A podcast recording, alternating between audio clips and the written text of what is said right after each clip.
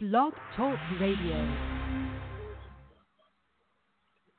Good evening, everyone, and welcome to Wide Men Can't Jump.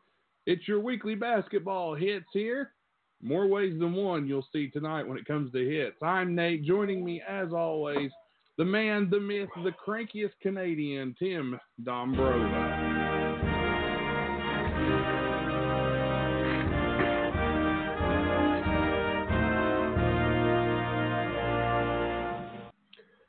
Good evening, Nate Bush. I am not cranky. I am just opinionated.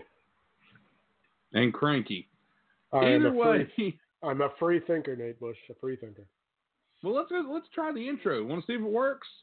Let's give her a go, Nate.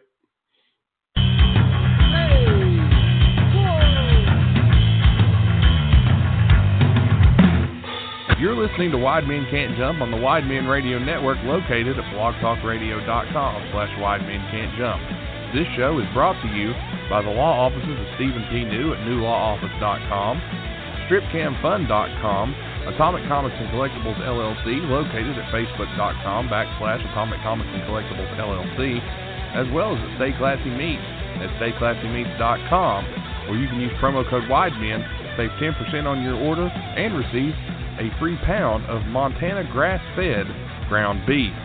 This show talks about NBA and covers all topics from all 30 teams in the league and includes guests from experts from all over the world. Make sure you're downloading us on iTunes, Podcast Addict, Stitcher, Google Play, FM Flash, iHeartRadio, Stitcher, and more. Be sure to join in on the fun over at WideMenCan'tJump.com as well as on our Facebook group, Wide Men Can't Jump, and follow us on Twitter at Wide Jump. Now, let's go to the flagship program of this Wide Men Radio Network. Here's Wide Men Can't Jump.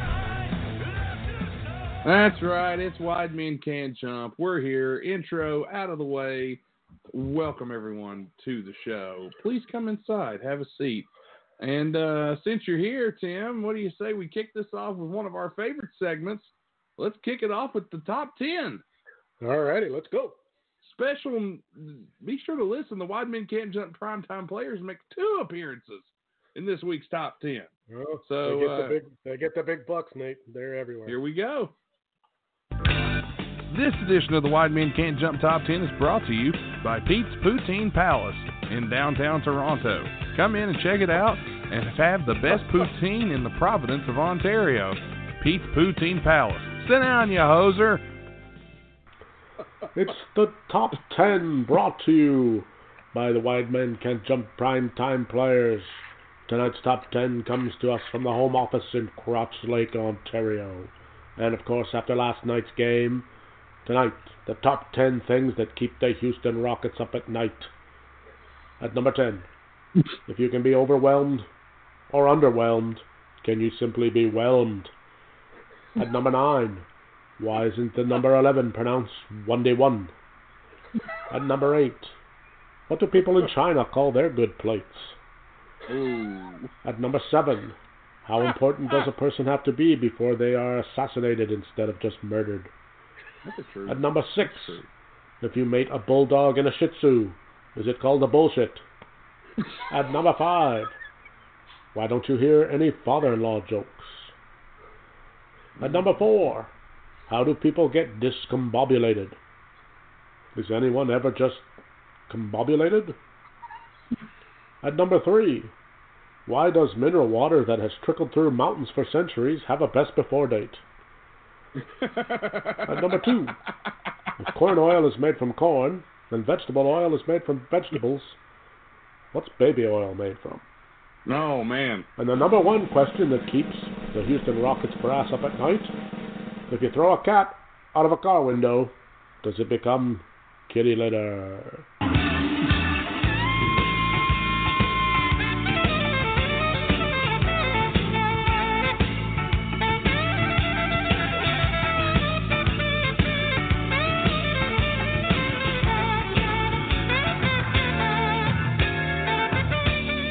All right, all right, enough, enough. Gee, how much airtime do they need? Damn. You better talk to Shackelford.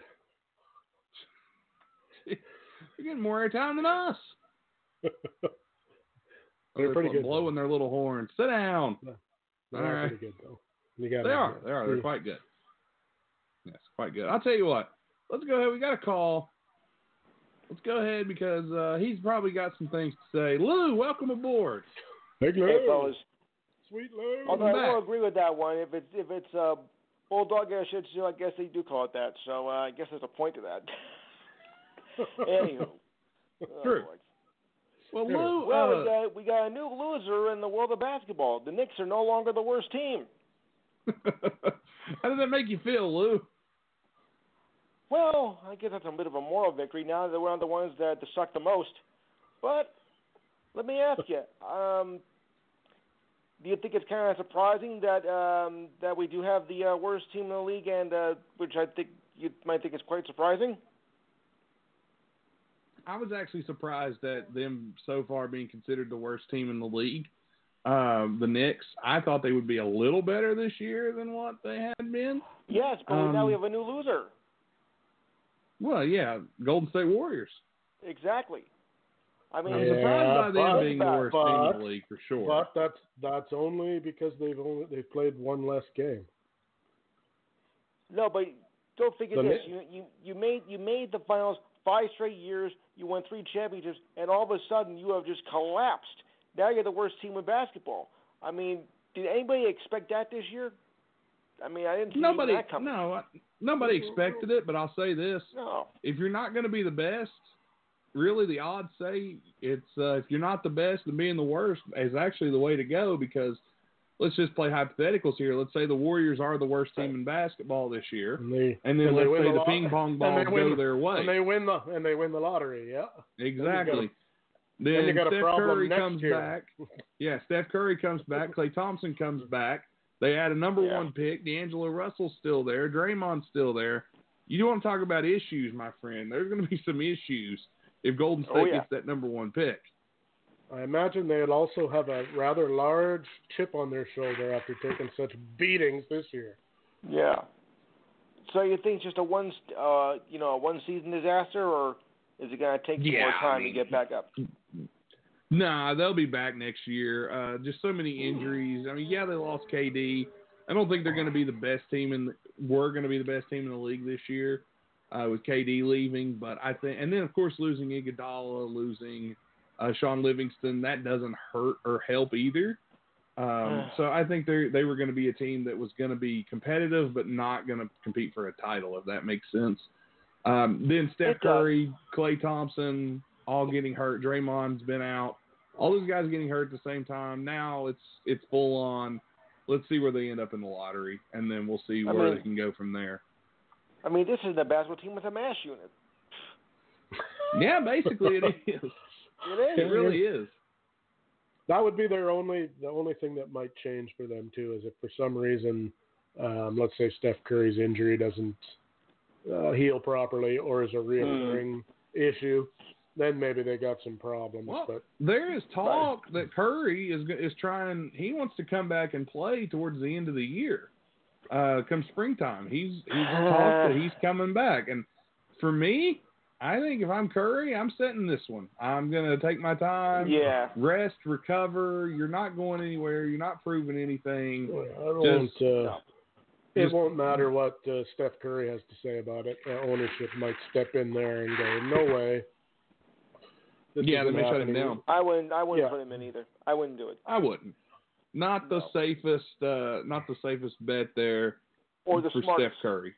No. We, Um, the only reason I could see him possibly wanting to play is to get himself in a little bit of game shape for uh, Olympic season because we, we do know that he had said he was going to be involved with the Olympic team. So we'll see how all that plays out. Um, it's really just a shame that he's hurt though because I know a lot of Warriors fans. They get this big new arena, they move out of Oracle, and suddenly the injury bug hits. But that's what happens when you go on these runs through the playoffs all these years. The injuries finally get- start to catch up with you. well, or you were going to get bad sooner or later. You can't be good forever. It just doesn't I mean, work bad like is one thing, but but horrific is another. Well, Well, yeah, Lou, okay, but they, I don't want to be that guy, be, but as a Knicks fan, Lou, horrific Yeah. is, uh, you oh yeah, but we're used to that. that's what I mean. I mean, it's it's Yeah. one thing when you when you've been sucking for the last you know five five to ten years and haven't even come close to what the Warriors have done. I mean, you go from you know being in the finals. I mean, you lost to Toronto, unfortunately, but nobody expected them to be you know at four and eighteen. I mean, come on. Well, no, but but at least they've got a reason for being four and eighteen. What's the Knicks' excuse? James Dolan. you're not, yeah, There you you're not yeah, well done. You're not wrong there, but I mean the Knicks are just they're the Knicks. I mean, Yeah, as long as Dolan has them in control, they'll just continue to suck. they just don't seem to want to make much effort to get any better for whatever reasons. Well, I, I still guess say it's a good thing we didn't get Zion. That's Well. a good thing.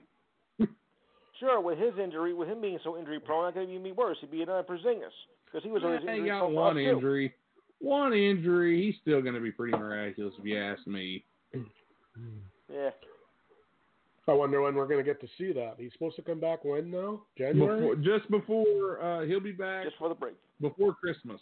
Uh, a couple weeks actually. I think he's on a return. So Zion should Yeah. be back here uh, pretty soon. So it's going to be interesting to see how that team looks with him on the court. I'll be waiting to see it. I mean, I want to, you know, let's see what he's got in him. I mean, he was great for college. But let's see how he transitions to the I NBA mean, they're, because uh, sometimes uh, it doesn't go as as planned. No, that's true, and they're not. Uh, I mean, they're not far from the bottom of the pile without him, so they can only get better. One would think.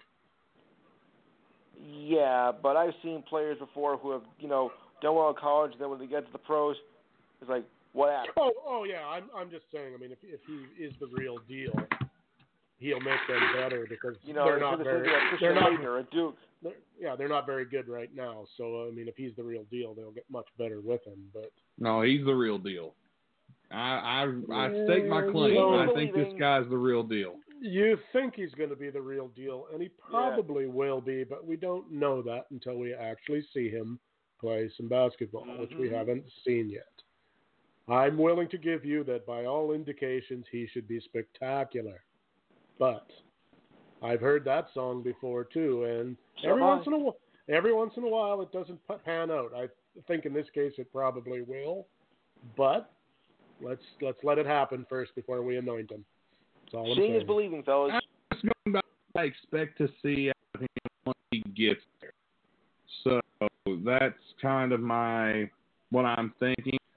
I think we'll see him show up and he should dominate. Should. Should. Now I'm not going to say Should. will, but He's got a lot of hype to live up to, that's for sure. The pressure's going to be on him. That's the problem, though. Can they live up to the hype? Because sometimes they get so hyped up, and everybody expects something, you know, to be spectacular, and you know, it's like, uh, you know, it's anything but. That's Marcus Camby. Marcus Camby, Eddie Curry. one, uh, Christian Laettner's another. Yeah, Christian. Okay, there's a perfect example of a guy who was a beast in college basketball, and really, Hurley. I mean, he was a decent. You know, he was okay in the pros, but he certainly wasn't the hero he was in college. No, hmm the Hurley brothers. No, he wasn't. Get it? the who? The uh, Hurley brothers. Hurley. No. Oh, okay. I just I didn't hear who you said. I'm sorry. Yeah, more boys from more. Some so we got a trend going there with guys from Duke or what? Well, they were the powerhouse, of course. So that was, you know, that's what came to my mind. And If they would have came from if they would have come from a school were- like St. John's, we would praise them, wouldn't we, Lou? we would. I mean, uh, one- St. John's back in the '80s. I mean, one could argue at least Duke. Had, you know, Grant Hill was a pretty good player. That's true. Um, I mean, I mean, really- let's really, really stop and think here.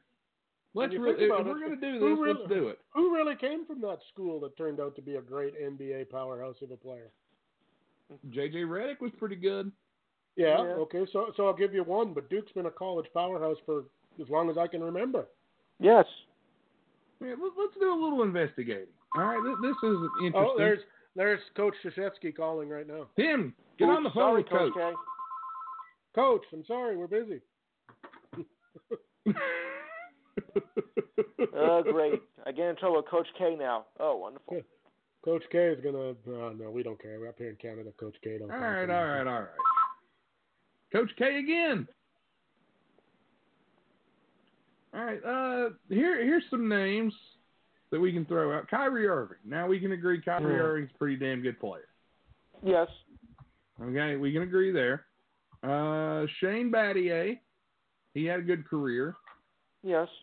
All JJ right, Redick. half decent. All right. Uh, Jay Williams.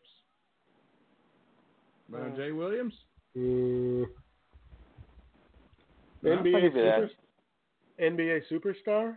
No, no, not a I'll give you that. superstar. If we're No. just going superstars, the su- let me give you the superstars I see. All right, I won't even say Redick's a superstar because Redick's not Not won a title. Um, I think Redick's going to go down as one of the greatest role players and shooters of all time, and probably the best free throw shooter, one of the best free throw shooters of all time. Um, Kyrie Irving, I think, will be great. We considered great, even though he's one of those guys who he's kind of a selfish player, but you got to give him some credit there. He's a pretty great player. Um, there- there's been a lot of just solid players. There's really not been a lot of superstars, if we can Mm, look at it no. that way. Because Mike Dunleavy, good shooter. Uh, Kyle Singler, decent shooter. Tyus Jones, good backup guard. Carlos Boozer was a good forward for the Bulls. Luol Deng had a decent career for the Bulls. I mean, Austin Rivers, backup. Mason Plumlee, backup. Jabari Parker, injury prone. Elton Brand, decent career, but nothing spectacular. Jahlil is just now finding a step. So Chris Duhon was not that great in the NBA after a good career. So there's been a lot of uh, a lot of Yeah. guys, but none you can really say, yeah, this guy's a superstar. I mean, Marvin Bagley's good. It's just one of those. I don't know. Yeah, it's hard to just sit here and pick out one of the greats. Like Christian Laettner didn't have a great career. Uh, Jayson Tatum. Now there's a guy who could end up being maybe the best Duke player of all time. Jayson Tatum. I think we can say that, right? Yes. What about what about Kyrie Irving? I Mm, said Kyrie Irving. Get the car key Oh, out of your you? ears. Yes. Sorry, I didn't I didn't hear you say that one. Um, Justice Winslow, an okay player, nothing amazing. Danny Ferry, uh, he'll probably go down as a better coach. Grayson Allen, disappointing. Wendell Oh. Carter's okay. Quinn Cook, good shooter. Corey Maggette, forget forgettable career. Rodney Hood's okay shooter. Sheldon Williams never was great. Um, Jon Scheyer, kind of meh. Nolan Smith didn't do much. Luke Kennard was kind of meh. Jay Bilas, uh, he's a homer on ESPN.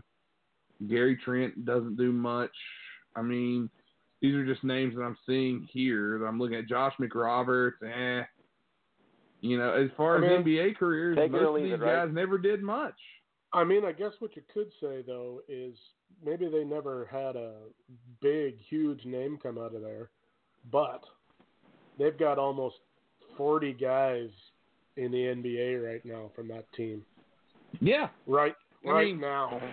So that says something. I mean, yeah. I mean, say what you will, but Duke may not produce superstars per se, but they're able to produce solid players that play in the NBA. okay. What about uh, what about Johnny Dawkins? I'll be honest, I have very little memory of Johnny Dawkins. All right. Yeah. Okay, I'll give it. I'll give you another one, and I know you're going to say yes to this one. Cherokee Parks. Dear Lord, what a what a name! I What? forgot about him. How Oh, about that? goodness. There's, there's a blast from the past. Eh? He was Ain't it? well. He was he was a hero at Duke, but just couldn't do anything. But then a zero. Yeah, couldn't do anything in the pros. Played for your uh, your team there, Nate, for two seasons. There's been a lot of guys that rolled through Minnesota that just didn't do shit. Is because they because the Wolves didn't do shit? Yeah, I was gonna say. Hey, hey, Lou, I don't talk shit about your Knicks now. Come on. Well, you should. Everybody else does. Just like the Hawks now. Oh boy. Eh, the Hawks, the Hawks are building. Um, I think if you're a Hawks fan, you got to be excited for the future. I really do. Yeah, you're not going to be great this year, but you've got some time. You got some pieces. I mean, who knows what could happen? Yeah. I mean, the Wait Knicks. I mean, at least the, I suppose the Knicks were half decent once upon a time. That's a ways back there, but Yeah, like to, like after Jeremy Lin and his brief, uh, you know, outing with the Knicks. Yeah, Lin Mm. Sanity was something else now. That's for Mhm, sure. I know. Uh, one thing I want to bring up with you all, I know Tim and I Hold on. discussed this a while back. I wanted to bring this up here, Lou. See what you think. The All the Houston Rockets San Antonio Spurs game last night. Oh yeah. If you missed it, James Harden went for a dunk. He made it, but the refs didn't count it because from the looks of it, if you just look at it, it looked like he missed it. But on replay, you could Uh-uh. tell he made it. It was clear. he made it. The he ref, did. The ref was an idiot. I, yes, I fully agree. Here's the you Call problem. yourself professional. You call yourselves professional. Um, you know, uh, Well- whatever referees and whatnot, and you blow a call like that. No, no. Well, okay, but hold on. There's more to that story than just blowing the call, though. Yes, All right. they blew. Yes, they blew the call initially, but as I understand it, Houston could have called for a replay on that play, but instead chose to complain and complain and complain instead, Hmm. and and blew their window to have that call looked at. Now, I would argue that the NBA probably they must have an eye in the sky somewhere. Somebody should see that, and, and it should go down to the timekeeper's bench. Hey, that was clearly in. You guys blew that. Hmm. G- give them their. I mean, they do it with three pointers and two pointers all the time. They award a three, and then and then somebody says, "Oh, well, no, we looked at that 17 times. His foot was on the line," and they change it to two well after it happens. So they could have easily done that. They didn't. So be it. But the Houston Rockets are a great Yeah, so big- be it. are a great big bunch of crybabies if they think that they should get that game as a victory or that they should play seven minutes of 50 seconds and two overtimes over again over that. It's ridiculous. Uh, I don't know if we can go that far. Well, the last time an NBA game was played over, um, and Tim, you did some research here and, and hooked me up, which caused me to do some research. All right. The Atlanta Hawks won a game. This was back in 2008 without scoring a single point. 2008, the Hawks were playing the Heat in Atlanta on December 19th. It was actually in 2007. The Hawks were really bad, Oh, yeah. but so were the Heat. And as the story goes, the game stayed close for most of the way throughout. It was tied for the entire, almost the entire last minute of regulation, and the Heat had a chance to win it at the buzzer, but Ricky Davis, there's your name, missed a wide open three, and the game went to overtime. During overtime, Shaq, who was uh, not the Shaq of old, as they say, he was no longer a diesel. He was basically an oil tanker. But Uh-huh. either way, he picked up a sixth foul and he was removed from the game with 51.9 seconds left. He sat down. Al Horford hit two free throws. The Hawks went up 114 111, and that was the end of the game. The Hawks ended up winning 117 to 111. The- But it turned out there was a bookkeeping error, and there was a fourth quarter foul that was on Udonis Haslem that was given to Shaq accidentally, and that gave Shaq one more foul than what he had actually had in that game, and he should have been able to play the last 51 seconds, but he was forced to sit out. The Miami Heat filed a protest after the game, and the NBA upheld it, and it was ruled that the Heat and Hawks would replay the final 51 seconds of the game when they met again in Atlanta for another Hawks Heat game, which was March 8th, 2018. The stipulations for the game were fairly simple and straightforward. The two teams would replay the final seconds of the full length game. The score would be reset to 114 to 111. The Heat would be inbounding the ball. Any players who had not fouled out prior to the 51.9 second mark would be allowed to participate, and any of the players uh, from either team had picked up before the trade deadline could play as well. So yeah, that happened. And no points were scored in that 51 seconds, and the Hawks won the game. And there's only been six games in NBA history that have been replayed. The Hawks Heat game in Wow. 2007 Wow. 2008, Lakers Spurs game in 82 and 83. Oh, and yeah. Let's see here. And there was a Hawks Warriors game during 52 and 53. Yeah, then you're going way And- back there. Milwaukee Hawks and Philadelphia Warriors back then. Then the Hawks Bulls game during 69 and Hmm. 70. And yeah. Still so- the dinosaur era. and a Cavaliers Braves game during the 71 72 season, and a Net Sixers game during 78 and 79. The the Oh, bigger yeah. pr- the bigger problem is is that these two teams they play each other again, but not on the right courts. The next two games are in Houston. So Ah. are you go- So are you going to replay seven minutes and fifty seconds of a game in the other team's barn? Probably not. Probably not. Um, and it's not like I mean it's a, I, I know if you're a Houston fan you're you're going to argue the other side, but I'm sort of going they had plenty of chances. They never should have gotten that spot to begin with. They had plenty of chances to win in bo- Whoa, what are you doing? there's all kinds of stuff going on there in doing? the background. You're silly. Is there? Well, I just heard like a woman's voice and a baby. Yeah. Oh, well, I don't know what happened there. I thought they were I yours. think.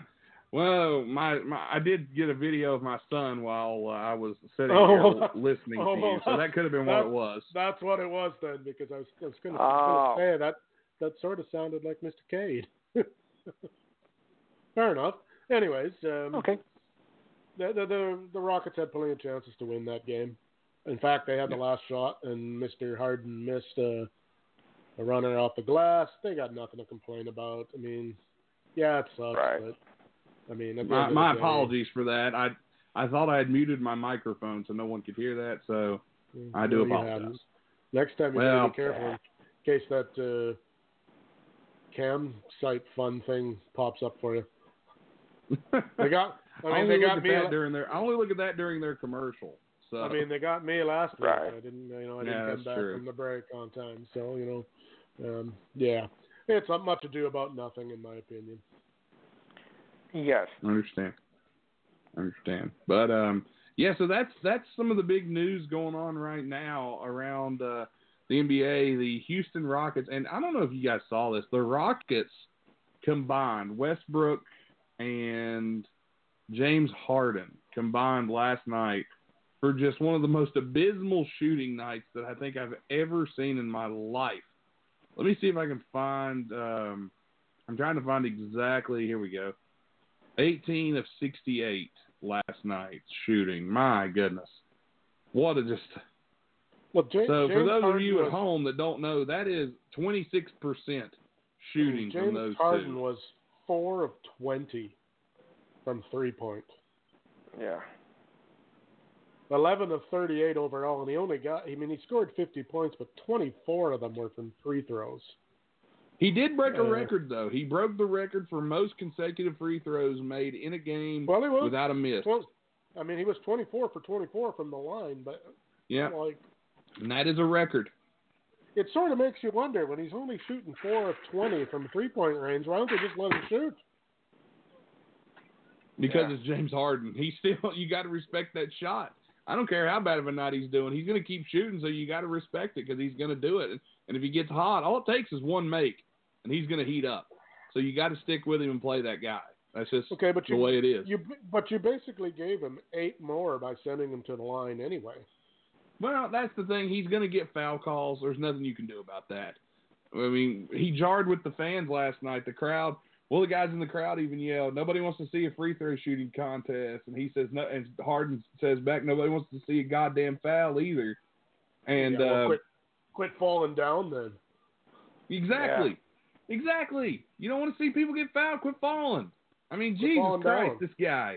The nerve of this I guy to think he gets fouled as much as he does. This dude is trying to get some Screen Actors Guild insurance with all the fucking flopping he does.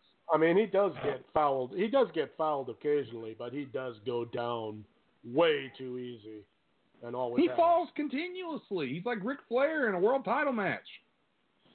Just falling. I mean, you would. I mean, you would think for a guy who's six five and two twenty, he wouldn't be made of paper mache, but he appears to be most nights. So, and admittedly, I'm not a fan of his because I don't like his style of basketball. It's boring. It's so boring. It's so boring to watch. But again, you got to give the guy credit because while Oh, it's uh-huh, yeah. boring, it's effective. It works. I He mean, they can win score and Well, what works? But It- it I, I, I will throw in there though, until they win something worth talking about. Points are nice, but titles are a lot better. Well, it's this Houdini act he does in the playoffs that really seems to be the problem. He just kind of vanishes. But really, no one's had a sh- had a chance at going anywhere in the West when it comes to uh, the playoffs because of the Warriors for the past few years. But the, That's true, changing this year. All right, um, anyway. let's do this here. Let's look at the Eastern Conference because I promised we'd do an Eastern Conference evaluation Yeah. here. As the East sets right now, let's take a look at it. The Eastern Conference standings: Milwaukee on top. I don't think anybody's surprised there. They've won 12 No. in a row, 12 straight. Milwaukee sitting on top. Here could be the shocker though. Number two in the in the East right now, the Miami Heat. Thoughts, gentlemen, on the Heat Wow. this season so far? As, I don't know they're, what's as we're 20 games in. I think somebody needs to look into some possible substance abuse issues in Miami because somebody's taking something down there. Those guys are better than anybody Yeah. thought they were going to be. I don't know what's going on. They've just been lucky. I so thought they would be this year, good. or- I thought they would be Yeah, good, but- but I didn't think they would be as good Number- as yeah, they not- are. Not number two in the conference good though. No, no, especially this early. And you know, it's been surprising they've been doing it with young guys. I mean, Jimmy Butler's been in and out. Um, he's been picking fights with people like Jimmy Butler does, and you know, bitching about everybody about how they don't work hard. And he's Jimmy Yeah. Butler, and he's the hardest working man ever. And Brooks and Dunn wrote a song about him because he's a hard working man. But you know, he's not. You've got Tyler Herro who's playing well. You've got Kendrick Nunn who's an undrafted guard that they picked up just out of nowhere, and this dude could legit be rookie of the year. Bam Adebayo's playing well. Justice Winslow's playing good defense. I mean, they're building this team quite well in Miami, and they could be on. They could be a scary out once the playoffs roll around. But I talked to Alphonse Sidney uh, a little later about the Heat, so we'll save that conversation. But any any kind of thoughts on the Heat from you two? Too early to tell yet. I think. Yeah, too early. Yeah. Of course, it's early. You know, we don't want to. Well, I'm not speculating. I mean, they've had no. Um, I mean, I guess Butler's missed a game or two. No, Yeah. uh, nothing. Um, what's the word I'm looking for? No adversity yet has hit them. Let's see what they do if somebody goes down long term, or Yeah. if they can keep. I mean, they're eight and two in their last ten, and you can't argue that. They But- are eight and zero. They are eight and zero at home, so that's uh, that's a pretty big deal for them. Yeah, so we'll see Uh. what they. I mean, good for them. I mean, they're doing well, but Yeah. can they sustain? Can they sustain it? Is another question. Number three, right now, same record as the Heat, the Toronto Raptors. They are nine and Defending one at home, eight and two in their last. Defending champs. No Kawhi, but they're getting it done anyway. Tim, I know you've uh, jumped to the Okay, Jazz but- as your new team, but, uh, but the old Raptors same- are doing all right. Same thing for the Raptors, though. Playing well so far. No big adversity yet. Can they sustain what they've done so far? Time will tell. But they look good so far, better than most people would have thought. Yeah, and- and Siakam's putting up crazy numbers. It's just a matter of can they sustain it. I think they're doing well. Nick Nurse has got them playing well. We'll see what happens as the season goes along. Of course, again, it's early, but I like to evaluate the conferences a little, about of a quarter of the way Oh, through. sure. We are officially a quarter of the way through the season, just about. So, um, Boston at four. Talked to John Corellis on this episode. You'll hear that conversation. We really went in depth on Boston, but Boston at four. I don't think anybody's too surprised at Boston at four. We thought they would have a good year, and they are. Yep. Um, here's maybe a shocker. Philadelphia at five right now. They've won four in a row. They're 15 and six. They're undefeated at home, but they're five and six on the road. They are the first team in the East with a losing record on the road, and that it could spell trouble for the Sixers as we look at them now. 15 and six, but fifth. Most people figured they would be sitting at about the two spot right now. Any thoughts on the Sixers, gentlemen? Hmm. The Sixers Kind of on do the not. kind of on the borderline, huh? Yeah, they don't like adversity. They No. don't play well under pressure. They are a bit of a dysfunctional franchise for whatever, whoever you want to blame for that ownership, coach, whatever. Um, they're a good team, but uh, when it comes to the crunch, they seem to fall apart for whatever reasons. So uh, I thought they'd be better than that. Well, I mean, they're only three games behind Milwaukee. It's not like they're total hot mess yet, but they could be. Yeah, but they are Yeah. they are struggling on the road though. Five and six on the road is not how you want to play, especially when you're going to have to. Even if you get it, if they were in the playoffs right now, they would have to win a road series in Boston.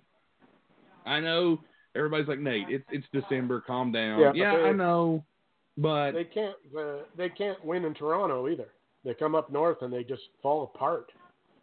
they struggle on the road. That's that's difficult for them. Indiana Pacers at six, they're thirteen and seven. I mean, no Oladipo yet, but what's thoughts, guys? Indiana Pacers. You can go either way. It's thirteen They and six. They are who we thought they were. Yeah. Well, I don't know what those, without uh, Iwadapo in the long run. I think it could hurt them more than help them. Just have to see how long he's going to stay out for. well, it's uh, I do believe that I mean, they've been- Victor they've been- They've been playing a lot better lately too. They're they're seven and three in their last ten. They didn't get out of the gate Yeah. very well. Victor So- Oladipo was playing in, um, playing for the Mad Ants, the Fort Wayne Mad Ants, uh, during his rehab. He has been recalled by uh, the Pacers. They have recalled Victor Oladipo and Edmond Sumner from the Mad Ants. Both will continue their rehab with the Pacers, but there's no timetable set yet for the return. So we will have to see exactly what happens there. But then you look at the the standings, and then you get a little bit of a drop off. You get the top six teams are all within from one to six is four and a half game separation. But then you have a three game separation from six to seven, and that's Brooklyn. Then you have Orlando, Detroit, Chicago, Charlotte, Chicago, and then you have your bottom dwellers, the Wizards, the Cleveland Cavs, the Hawks, and the Knicks. At Orlando, Detroit, Brooklyn, Charlotte, Chicago. We all thought Charlotte was going to be one of those bottom dwellers, but they've actually been fairly decent this year, sitting at eight and fourteen. Um, it's going to be interesting to see who will squeak into the playoffs. I think the top six we can almost guess will make the playoffs, provide unless something major happens again. It's early, but you know Detroit. I I think it's almost time for them to blow that thing up in Detroit. They're just not getting it done. Uh, Orlando, they just kind of seem to be on the verge. They need a point guard. They they have struggles. We'll have Philip Rossman Reich on next week's episode to talk about them. Chicago seems to disappoint every year. Tim, I know you had them in the playoffs. Um, Well, I had just- I, I had them in the I had them in the eighth hole. So, but they yeah. But man, did you see the video of them with Jim Boylen? They look like they have just quit on him. They they look like they are done with anything Jim Boylen has to say. He was trying to talk to them, were but it just were all- never they never were all panned out. Inspecting they were all inspecting the lighting at the stadium while he was talking. they were looking everywhere except that. They him. really were. it was kind of weird in a way. But uh, yeah, I think he's lost them. I I don't know if what the reason is or whose fault it is, but they're not paying any attention, and it doesn't work. It just doesn't. No. Yeah. So that's a little bit of a look at the East. I mean, the bottom. Well, are we, are we going to say that Cleveland sucks and the Nets suck and the or the Knicks suck and the Hawks suck? Well, I that didn't want to rub it in on Lou. Well, Thanks. no, but but Lou is the first guy to admit that the, the Knicks are bad, and I don't really understand I'm why. I don't understand why because they've got money. They could have. I mean, all kinds of people want to go there. Like I mean, New York is the place to be. Let's be honest. Let's call it what it is. Why can't they get any any players in that team? What's the problem? Yeah, Lou, what is the problem? You follow them closer than most of us. I mean, you we say Dolan, but Where's okay, Dolan. Oh, Still, Oh, okay. I mean, that's only part of it. There's got to be No, more but it's a to it major part that. of it. Yeah, yeah. General but there's been teams- managers. There's been teams I'm with bad say that- owners that have been successful. So It's just become a, a culture of. I don't want to say. Yeah, it, it really has. yes, It's it become a culture of people associated with the Knick brand are not happy to be associated with them. I mean, it's the most critical market in the world. You will see nothing but people angry at anything you do because and they question every single move the coach makes. They fire their coaches like crazy. They fire and replace people like crazy. Um, I think now this is me, and I've said this to a lot of people. I Yeah. I believe Well, the Knicks are set up for two years from now to really make a free All right. agency run. All right. With all their contracts, the way they're signed, the way No, they're set Friday. up. You okay, Lou? Yeah, go ahead. Okay. the way things are set up, I think they are set in two years to make a run at some top caliber free agents. A lot of people hmm. th- thought that Durant and Kyrie were going to come there. That didn't happen. They need to establish a positive culture. Maybe not a winning culture, but a positive culture. I cannot find the remote anywhere. what is this tonight? The comedy of errors show is there's everybody's been interrupted outside of the pod today. Nate's I doing suppose. rem- Nate's doing remotes and How did you hear that? I had my microphone on mute. you you didn't have your microphone on mute because we heard all of that. I was just letting it be known that here in this house I can't find the remote, so that's all I'm saying. Well, like I said, everybody's had a everybody's had interference. Did you uh, not listen to any of that? There, see, we can hear it all. I We're didn't hearing all of but I that. couldn't find it this morning. I have no clue how. I really don't because I don't know. Lou, Lou, do you know where your remote is? I have it right in front of me. Yeah, I got mine in my hand too, so it's all good here. Last one. what a comedy of Well, errors this podcast Indeed, it is. is. But Lou, I think we're going to have to let you go because we've got a couple pre-recorded interviews we got to get to. So we Oh, appreciate well. you calling in. Uh, we Lou. always do. Thank you for calling and, and giving us your insight. How was your Thanksgiving, Lou? Oh, great. We had my we had my brothers.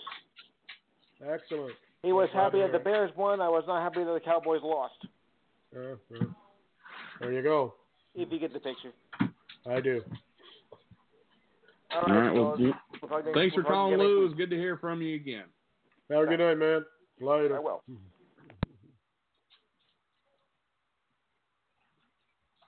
And there went Lou, as my microphone apparently is picking up everything tonight.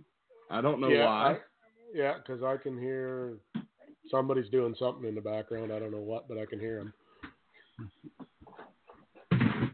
Who knows? Oh well. my niece. She's feeding the dog, so uh, I suppose that's what it is. But On onward ho, Nate. Forge on. yeah, That's onward ho indeed. If she doesn't stop, I'm going to sue her. And you know how I sue? I sue with the law offices of Stephen P. New, our fantastic lawyer, our confidant, the man, the myth, the legend. I got to spend the weekend in Winston-Salem with Steve. Man, we had a blast. I tell you, I can't. There's we did all kinds of stuff down there. Some things I'm not even allowed to talk about legally. But if you Stephen need P. to News, sue, Stephen P. News, you should call Stephen Stephen P. Stephen News. News, That's right. Stephen P. News, Stephen P. News. Indeed, Stephen P. New. Let's hear more from the law offices of Stephen P. New.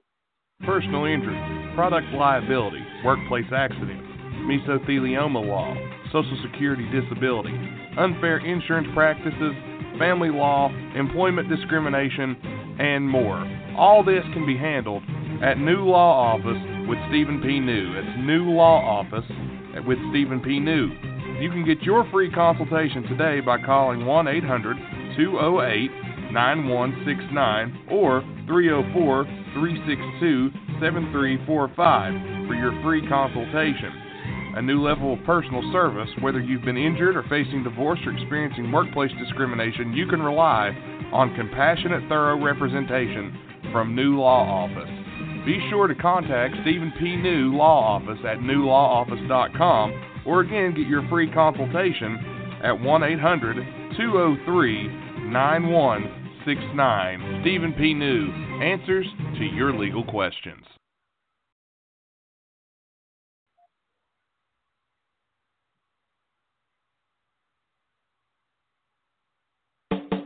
Are you tired of the same old average everyday lifestyle and the same old job that has you making less money than what you know you're worth?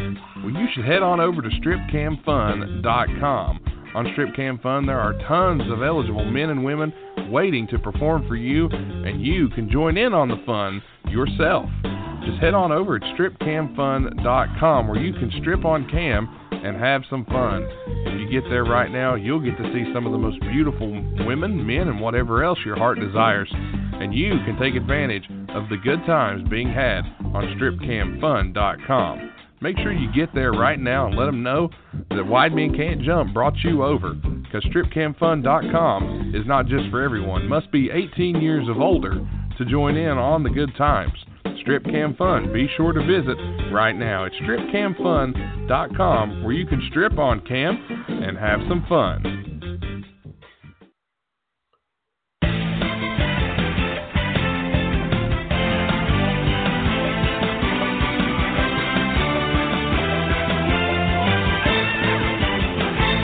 Back with us on Wide Men Can't Jump from the Five on the Floor podcast. And one of the five from the Five Reasons Why Sports Network. It's Alphonse Sidney. Alphonse, thanks for jumping back on the show. Talk a little Heat basketball with us. No problem, man. Anytime. Well, we're going to have some fun talking Heat. It's going to be fun. It's going to be entertaining and controversial, as always. So let's go ahead and since Jimmy Butler's on this team, let's go ahead and get to the controversy. Uh, Jimmy Uh-oh. Butler, he's kind of sparked this team uh, this Miami team. And look, you're you're never going to hear me say Jimmy Butler's not a great basketball player because I honestly believe he is. He's a great basketball player. My biggest issue with Jimmy Butler is the way he treats young players. Has the has they really been a lot of cohesive teamwork down in Miami so far this season with Butler there? Uh, because he's called out his Minnesota teammates in the past, and then as recently he called out his Philly teammates for not working hard enough. Really, does, do the Heat work hard enough for Jimmy Butler? Is really the question. Well, it's funny when it comes to Jimmy, which I understand the Timberwolves fans, the Bulls fans, the Sixers fans, all the fan bases that kind of feel a little bit burned by him in the past because you know the way he treated KAT, Wiggins, Simmons, you name it. He's uh, he's had some run-ins. But the funny thing is, sometimes it's just about fit, and this franchise is an absolute fit for Jimmy Butler. They love to talk about how hard they work, how much trash they talk. You know, they just want to be the toughest, meanest, uh, just scrappiest team in the league, and Jimmy embraces that. Jimmy embodies that. So the whole culture that you hear culture all the time around this franchise. When you're in the locker room, you're at the press conferences, you're talking to Spo, you're talking to all these guys. You hear it constantly. And the thing that's funny when it comes to the young guys, the young guys on this Miami Heat team rally around Jimmy. Um, over the summer, Jimmy was uh, bringing, flying uh, Tyler Herro out. I think it was to Chicago to work out with him. He's completely taken Tyler Herro under his wing. Guys like Chris Silva, guys like Kendrick Nunn, all these Heat rookies that are flourishing right now, they rally to him. All the other young guys on the team, Justice Winslow, Bam Adebayo, every all the young guys are are latching on to Jimmy's personality. They kind of had that last year uh, already, or the last few seasons. There's been a dog. There's been dog in this team uh, for the last couple of years, um, but it's kind of been uh, over over overridden by like you know the Dion Waiter stuff and all that kind of stuff. But the grit of this team has been there, and it's just come to life under uh, Jimmy's leadership, and they really really take to him. So when it comes to this team and this this group of young guys, they love Jimmy. When you're in the locker room, the banter between him and Tyler Herro, between Jimmy and Bam, between Jimmy and Justice Winslow. I mean, you can tell that these guys really like each other and they really love playing together. Yeah, and Jimmy is a hard worker. I'll give him that. It's just every time I hear from Jimmy, and if you don't think Jimmy's a hard worker, uh, just ask Jimmy. He'll tell you how hard He'll of a worker you. he is. He'll tell you. Yeah. But uh, you know, I, I always worry about Jimmy going on young teams and killing. Um, I won't say killing talent, but killing morale because man, I'm a Minnesota fan, and boy, did he did that up up in Minnesota. Just oh man, it was awful. And then I know a lot of uh, Sixers fans were felt like they were burnt, and he really gave Wiggins down the road. Uh, by the way, Jimmy, if you're listening, Wiggins is averaging 25 a game, so thanks for that. Uh, Hey, anyway, that's- Look, he he made him grow up. Look at that. he kind of did. Okay, all right, we're gonna give Jimmy credit. Uh, Tough love. yeah, yeah.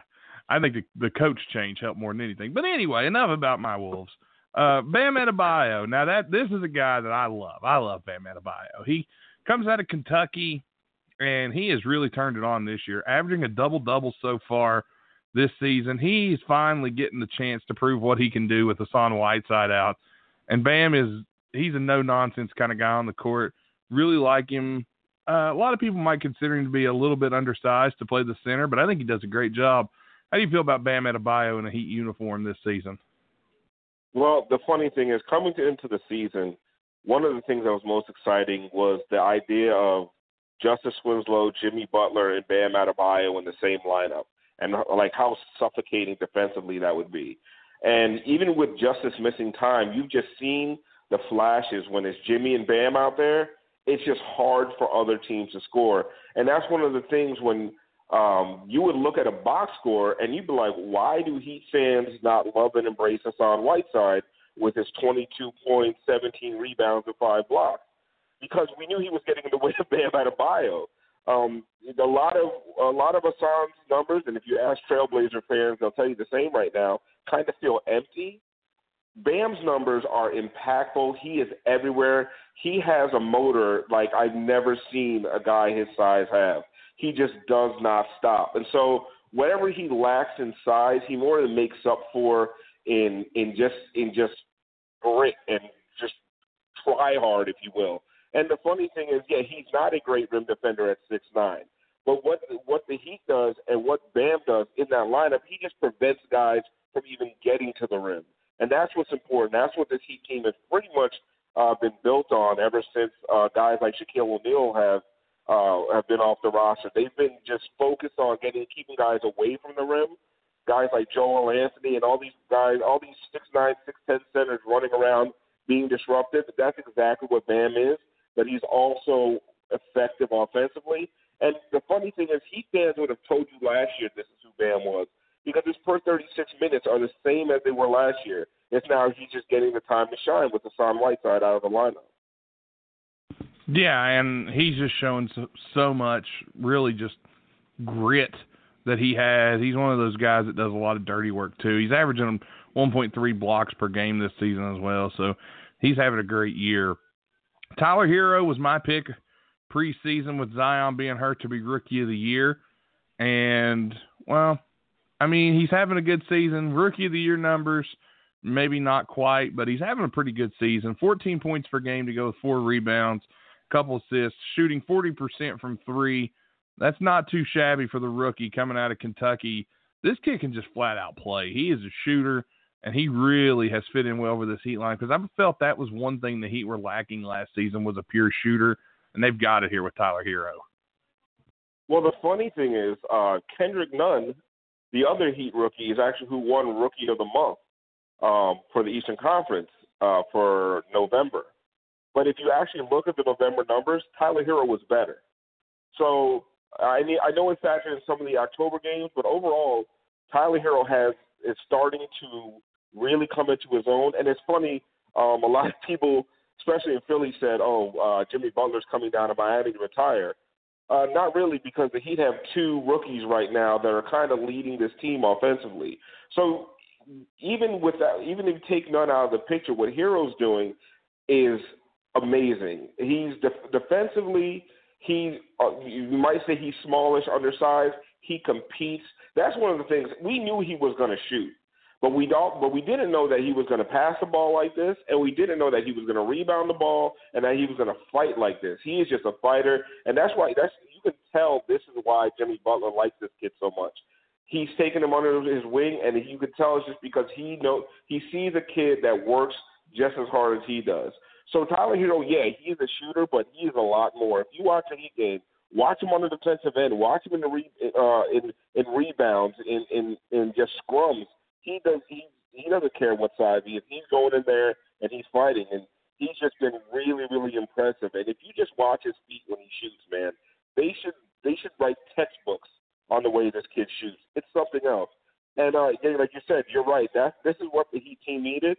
And they have Tyler Herro now. They also have a uh, second year guy named Duncan Robinson who can shoot the lights out, and he's also bulked up and he's playing great defense. So coming in, uh, three point shooting was a concern, but they're currently sitting at third in field goal percentage in the entire league, and it doesn't really look like that's slowing down. Yeah, not at all. He really isn't slowing down. I think he's going to get so much better, and we're going to be talking about him for a long time to come. You brought up Kendrick Nunn. I'm going to ask the question: 16 points per game on the season so far. Where'd this guy come from? Undrafted out of, uh, ladies and gentlemen, Oakland University in Michigan. Where did yeah. this guy come from, and how did he end up on the squad? And, and second of all, I want to thank him because he's on my fantasy basketball team. So thank you, Kendrick. But um, I just don't I don't know where this guy came from. I'd never heard of him until I saw him on a roster. And next thing I know, here he is tearing it up, and he's a, he's a rotation player for sure. Well, it's funny, right? So when you talk about the Miami Heat, a lot of people talk about the big trades and free agent signings.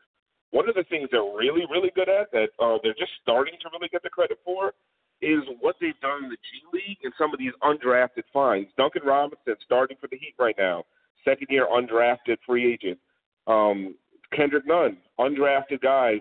20, I think he's 24, 25 years old. So he's a rookie, but this guy, he's no kid, right? So they picked up Kendrick Nunn last game of the year, last season. Did not play. Um, they they cut uh, Rodney McGruder, or I believe it was a trade. He went to the Clippers. Uh, some of the Heat fans were upset, um, and then all of a sudden they pick up this guy Kendrick Nunn, no one's ever heard of. Whatever. It just seemed like one of those end of year signings that don't mean much.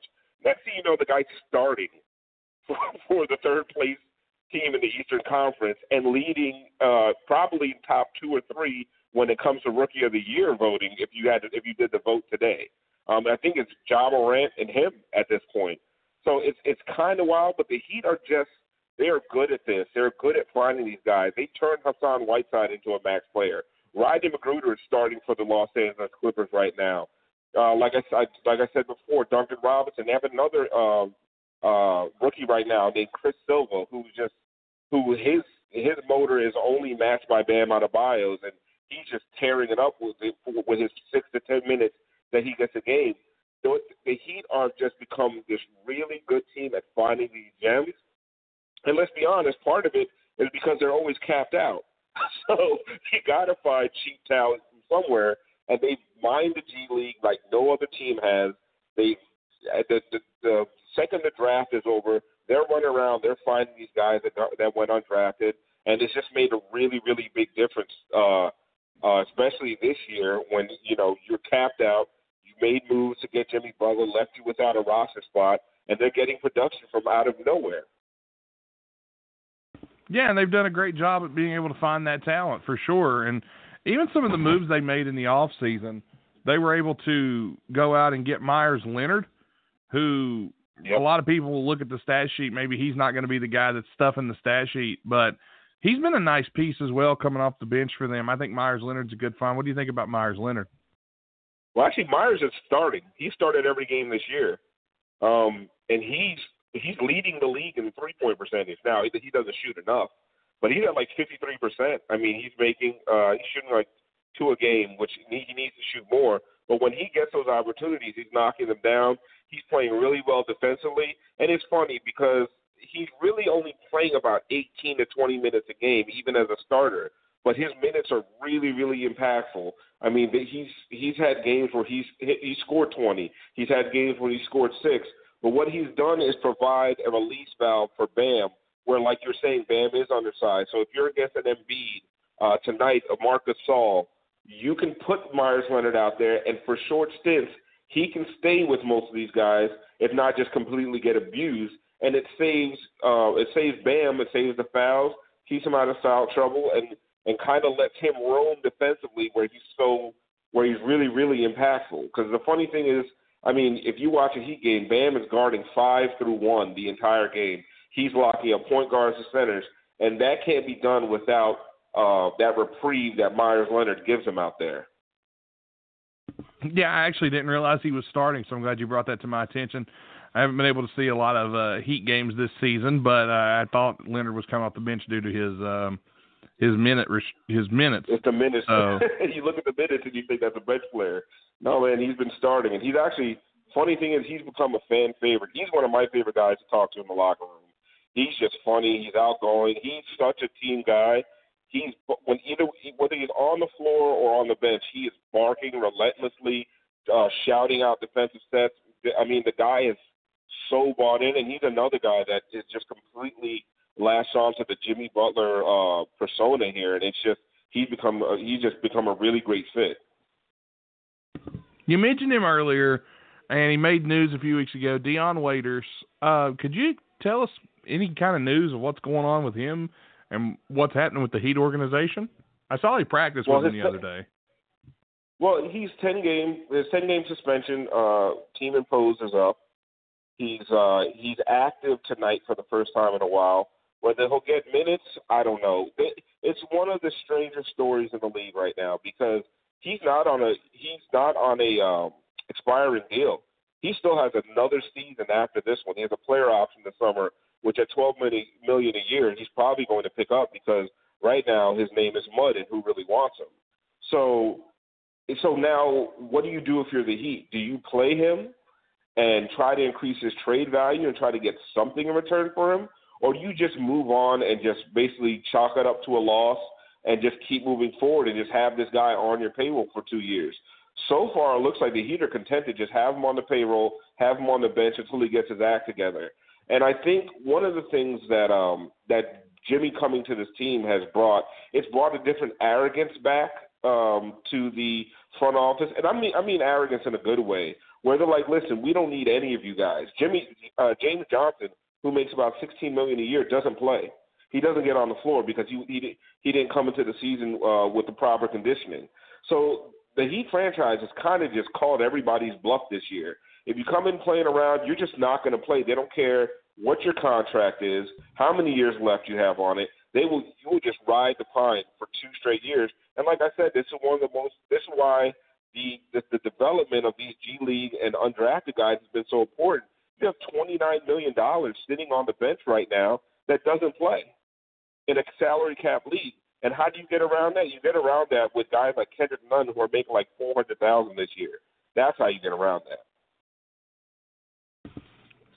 Dragic is out tonight as the Heat are playing the Raptors. Right now, that game is at halftime as we record on Tuesday. Uh, Dragic's out with a groin injury. Have you heard anything on the severity of that groin injury or how long Dragic could be out?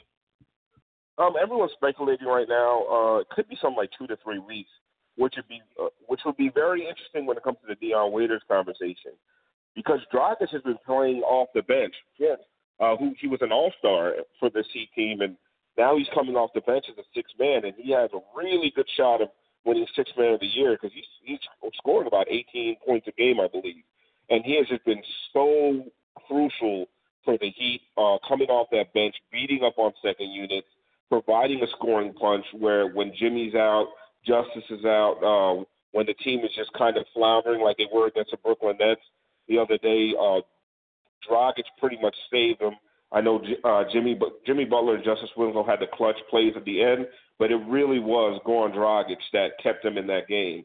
So with with Goran out for two to three weeks, it just makes it kind of interesting to me. Do you do you say if you're the Heat, all right, let's let's work on increasing um, Dion Waiters' trade value during this time, and let him be that scoring punch off the bench. Let him feast on second units, and let somebody who needs some, a shooting guard because it's a really it's a really soft position in the league right now maybe somebody goes and takes a flyer on Dion Waiters at twelve million dollars a year. It really, and with a player option which, which will be expiring next year, because it's really not that bad of a contract. So, like I said, it's a dilemma. Um, that's one of the things that makes this the whole Dion Waiters so thing so interesting. And with going out two, three, maybe four weeks, is it time to play him and it's time to increase that trade value? Yeah, I think uh, they would actually be smart to get him in there and at least let teams get a look at him because somebody's going to be interested in him as long as he can kind of uh, keep his nose clean. And that's been a a really interesting situation to follow, and it's been kept kind of quiet since it happened. It kind of like word got out that it happened, and then after that it was like, okay, that's it, no more. And it's Yeah. been kind of weird. That's the Heat Uh, franchise in a nutshell. yeah, and really that might be the smartest way to go about it. Uh, Justice Winslow, we'll talk about him, and then I'll uh, I'll give you some time to go catch your breath and catch the rest of the game. Uh, Justice Winslow's played pretty solid this season, 12 points per game. He was a 10th overall pick in 2015. Uh, maybe not living up to that billing per se, but I think he's a solid defender, and I think people really underrate some of the things he can do. In the win over Milwaukee, he had 10 points, but 13 rebounds in that game. And I think that's an underrated quality of his, his rebounding, his defense. He can do a lot of things, maybe not put points up like uh, people expect him to. But what do you think about Justice Winslow? Is he gonna is he one, kind of one of those guys that Jimmy Butler likes because of his defensive abilities? Well, I will tell you, Jimmy Jimmy loves Justice. Um, they asked him to, about it the other day because Justice had missed missed a bunch of games, and he came back. He's like, "Man, we need that guy because he does so many things on the floor." The funny thing about Justice Winslow is if you ask, you know, you go in the locker room, you ask Coach Spoelstra, you ask the other guys on the team, what do they think of Justice Winslow? They basically say they cannot win, they cannot play without that guy. He does everything for them. But you ask the fan base, and he probably, not probably, he 1,000% is the most polarizing player for the, uh, when it comes to this fan base. Now that Hassan Whiteside is gone, there are Heat fans who positively despise Justice Winslow, and there's other Heat fans who think he is top two, top three player on this team. Who uh, who kind of look at all the different things he does. One of the things uh, about Justice, when you ask the coaching staff, what he does is not represent, represented in the box score, right? So, like tonight, he didn't start the game. Fred VanVleet was killing them. So Spo brings in Justice Winslow, t- tells him, don't let Fred, Fred VanVleet score again, and Fred VanVleet doesn't score again. That's the kind of thing that Justice Winslow does. He gets it, he put, basically plays point guard for the team when he's on the floor, and he gets them into their offense faster than any of the other point guards, even Goran Dragic. He just pushes the pace a little bit more, and he really and he, he really he plays at his own tempo, but it's it's it's just it's the pace moves. He pushes the ball, and he does all the scrappy things, all the dirty little things other players don't want to do. So what I when I talk about um, Justice, I kind of compare him to Marcus Smart, a guy that if you ask other Boston Celtics players and coaches and and fans who kind of really pay attention to the game, they're, say Marcus Smart is indis, indispensable. But you ask the average casual NBA fan, they look at the numbers and they say Marcus Smart, well, what's the big deal? So until uh, Justice starts getting some all defensive uh, team selections, until he has some big playoff moments, which he actually already has, but Heat fans have a short memory. It's going to just continue to be like this. He's going to continue to be a polarizing player. But to me, he is um, one of the most important players on the team. Like I said before, Justice, Bam, and Jimmy is a formidable defensive lineup. It's going to be one of the. I mean, I think that's what's going to be really important closing out games in the playoffs. So yeah, to me, Justice is one of the most important players, but it depends on which Heat fan you ask. To be honest. Well, Alphonse, I appreciate the time here tonight talking about the Heat and what's been going on in Miami. And uh, I want to give you a chance here to let our listeners know where they can keep up with you, where they can find you, anything going on. With you. Uh, let our listeners know where they can keep up with you. You can find me at Alf ALF nine five four on Twitter. I'm with the Five Reasons Sports Network, headed up by Ethan Skolnick. I do a podcast, Five on the Floor, with Ethan Skolnick. You can just find that on on the FiveReasonsSports.com website, but we're also on iTunes, Spotify, Podbean, Google Play, wherever you get your podcast. Five on the Floor. It's a Miami Heat podcast. We have national guests. We have players on. We do a lot of post game analysis. We do some live video streams if you check out at the number five Reason Sports on Twitter. Um, there's a lot of things going on if you want to follow the Miami Heat and all Miami sports in in that case. And then I'll also host another show called Light Skin Opinion, the pop culture, sports, and politics show. It's also on the Five Reasons Sports Network. You can catch us catch us on the Five Reasons Sports website, or like I said, on Podbean, iTunes, whatever, uh, Google Play, Spotify. We're everywhere. And then uh, also you can catch me writing on the Five Reasons Sports website. Uh, I do I do some game recaps, and I'll be coming out with actually a column soon uh, about the Heat fans' relationship with Justice Winslow. So uh, look out for that one.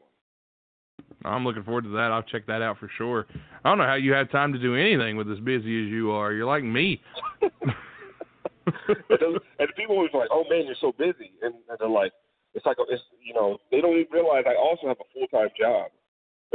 Yeah, like, yeah, I know. Trust me, I know the feeling there. We don't get paid that much for this.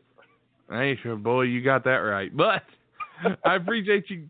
I appreciate you giving me some time and jumping on, talking a little heat. I really appreciate it, and I hope to have you back real soon. We'll talk some more heat, man. I'm looking forward to it, Definitely. and uh, the Heat are a fun team to watch because everybody needs a villain, and I've got Jimmy Butler, so that makes everything better for me. there you go. All right, thanks All right, again, man. man. I'll have you Talk back you real soon. soon. All right, Bye. perfect. Bye.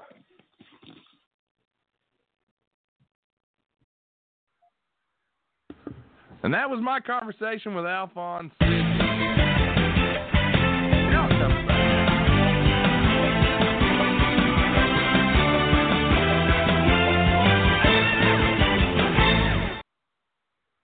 As I was saying, that was my conversation with Alphonse Sidney, and I apologize for some technical issues on my We're- end. Hey, we're learning from the real NBA here. We can botch things. Yeah, for real. At least we didn't miss a dunk. But uh anyway, we're sorry for the technical difficulties earlier. Was having some trouble, but everything's straightened out now. All right, Tim. We got to what Shackelford?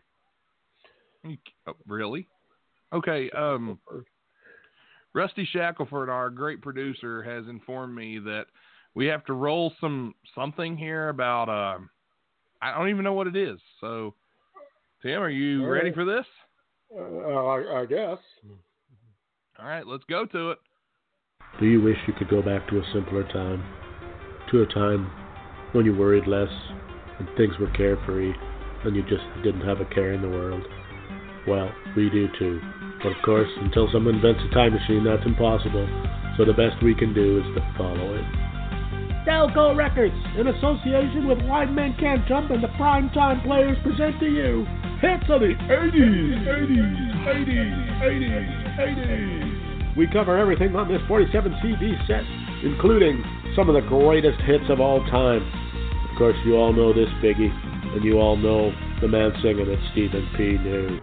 On down in Beckley Town, if you've been done wrong, you should come around. If the bad guys will not participate, I'll be forced to litigate now. born in Beckley Town, I was born in Beckley Town, yeah. Oh, that was awesome. Who knew Stephen P. New had those kind of pipes? Another big hit of the 80s brought to you by Wide Men Can't Jump the Primetime Players is, of course, that Canadian classic. Unbelievable tune. Sung here for you by the great Tom Robinson. I wear my sunglasses at night, my coat, well, man, it don't fit right. Watch me go and leave your package behind. I wear my sunglasses at night. Damn, my shorts are on too tight. If you saw, you'd lose your appetite.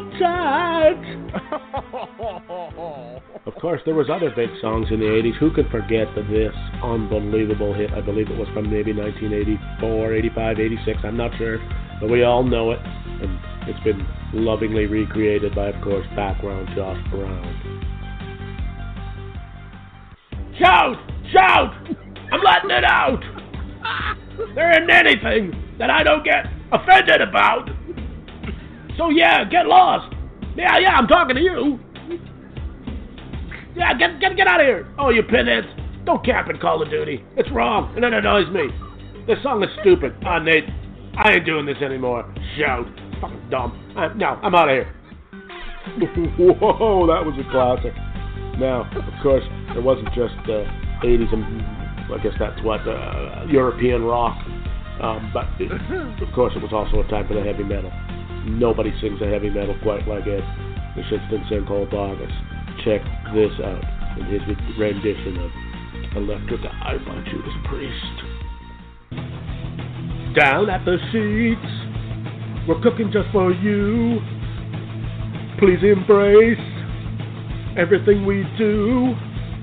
We make the monster sticks, we think they are the best. Take a bite and see, put your taste buds to the test. We make burritos, we use the best beans. Just let us know if you need extra sour cream.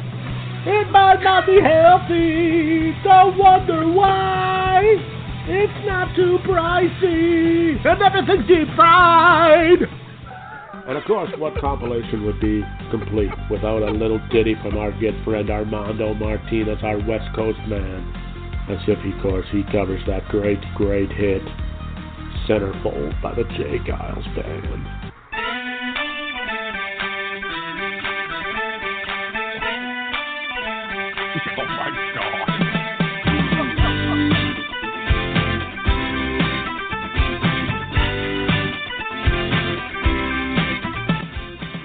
he pass? Can he run? Another incomplete.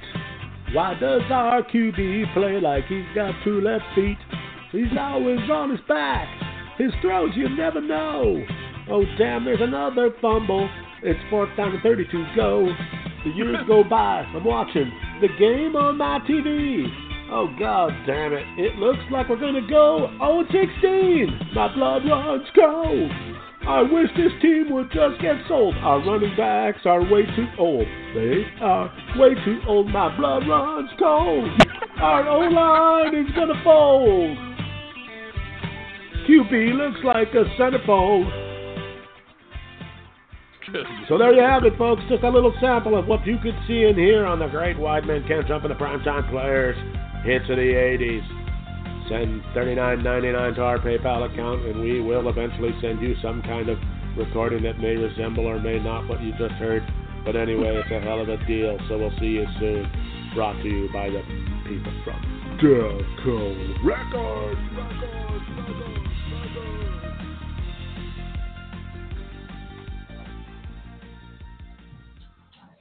We should pack up shop and just go home because there ain't no fucking way we're topping that, ladies and gentlemen.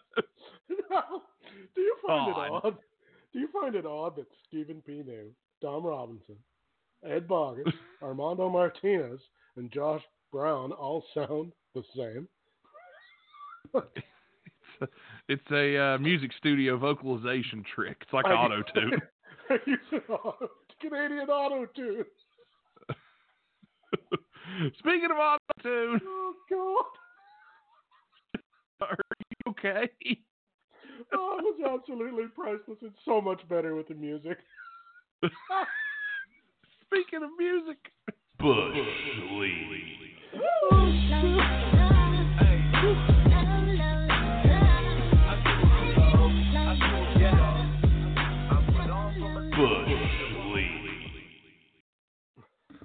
That's right. It's Bush League. We're back this week. oh my goodness. Are you all right, Tim? We're gonna make it. yeah, I'm gonna be all right. all right. Well, Oh, Three- God. uploaded to the White Man Can't Jump. Whoo, the White Can't Jump Twitter page. And uh, we're going to pick a winner this week. Tim, let me know when you're there because we've got a lot to get to still yet here on this program.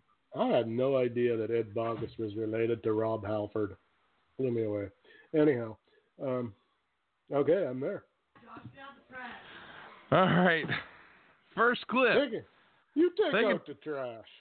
Take a look. Well, that was uh, background. Josh Brown made an appearance in the trash there. I was like, what in the hell is the dog in the trash?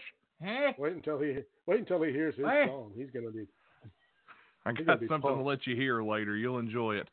But all right. I probably won't, but that's okay. our first, our first Bush League nominee, Serge Ibaka, passes to Fred VanVleet, but VanVleet's not in the game. He's standing out of bounds. As that one goes sailing out, How and does Van that Vliet happen? says, "My bad." How does that Oh. happen? Josh called him an idiot. But Yeah, yes, that's what that happened. It's not hard to stand on the court, you know. Well, he's not. On the court. He's not in the game though. Then get off the court. there he's you not technically he's not technically on the if you court. ain't on the court. Sit in a chair like a normal person. Well, he should have, but Shout! Idiot. either way, that was what it was. That's Bush. Bush League. You hear me? You better enjoy me while I last. Yeah. Why are you headed on? no, it didn't. It did not sound right. All right, our next Bush League nominee. We take a look at Blake Gr- Blake Griffin and Andre Drummond. In a uh, Blake Griffin goes down, and then Drummond just whoop right behind Oh, him. And down they both go. they It pretty much lucky, sums up the Detroit Pistons season this year. They were lucky somebody didn't take an injury in that second part there. Absolutely, they were. Apparently they didn't play they're- leapfrog as a kid. No, Drummond did not play leapfrog. You're right. No, But down he goes. Well, well, that's pretty clumsy, but anyway. it is. That was not just clumsy. That was I mean, that, that is Bush League. that is Bush League. All right, and our Bush final League. Bush League nominee. Just wait for it. We have kind of a uh, little halftime show going on here, and oh no! he comes Oh. up off the trampoline. The first two guys did it great, and then third guy one more time and oh, forgot Somebody. the ball. Somebody done pulled on Superman's cape. That was bad. Uh, pretty bad. Not gonna lie. So uh, yeah, Oh boy. Trampoline school. needs to go somewhere. But you know what it was. That's Bush League. All right, Tim. Of the Now- three nominees, who's our Bush League winner this Now, week? If that would have been an NBA player, I would have given it to that last one. But it wasn't. It So, wasn't. it but wasn't, it's his so- only job, really. Really, but still. I'm I'm gonna have to give it to the that Serge Ibaka pass. That's just brutal. All right, Serge Ibaka, you are the winner this week of Bush League, which means you receive one coupon good for a back rub at Freddy Krueger Massage Incorporated. Enjoy it, my friend. We hope you love it there. They'll take care of you or your money back guaranteed. That's been Bush League for this week. Bush League.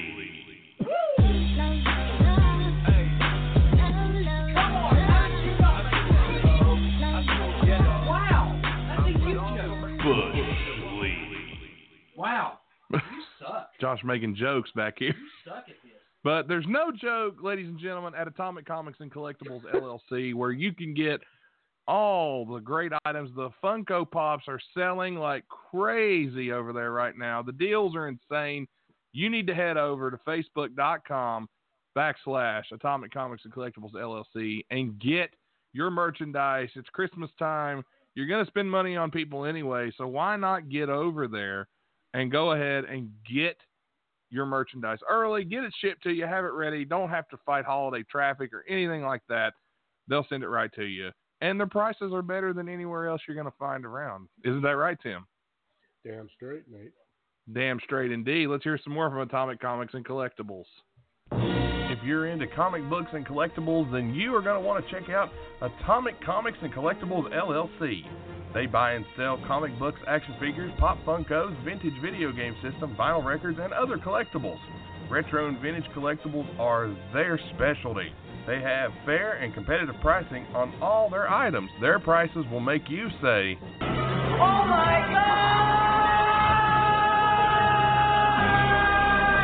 Currently, they run on Facebook and they're in the process of getting their own storefront in Logan, West Virginia. Give their Facebook page a like and keep updated on new merchandise and announcements for Comic Cons and store opening in your area. They do ship, but only within the United States at this time. Atomic Comics and Collectibles LLC where yesterday's memories are today's future.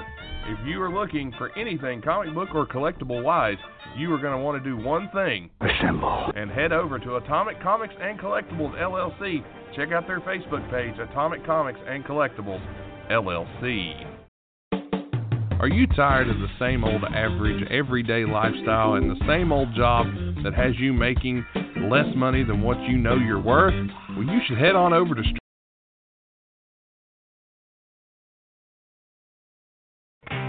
Stay Classy Meats is your online meat market where you can get the best quality meat for competitive prices. Head on over to StayClassyMeats.com and use the promo code WIDEMEN to save 10% on your order. That's right, if you head to StayClassyMeats.com, you can save 10% on your order with promo code WIDEMEN, but that's not all. Not only will Stay Classy Meats give you 10% off, they're also throwing in a free pound of Montana grass-fed ground beef. Make sure you get over to StayClassyMeats.com right now to check out their selection. Whether it be pork, ribs, chicken, steak, bison, ribeye, or any other type of meat that you desire, you can get it at StayClassyMeats.com. They are high quality meats that you will not want to miss out on. If you like to eat well and eat clean and eat some of the best quality product out there, Stay Classy Meats is for you. Again, head to StayClassyMeats.com right now.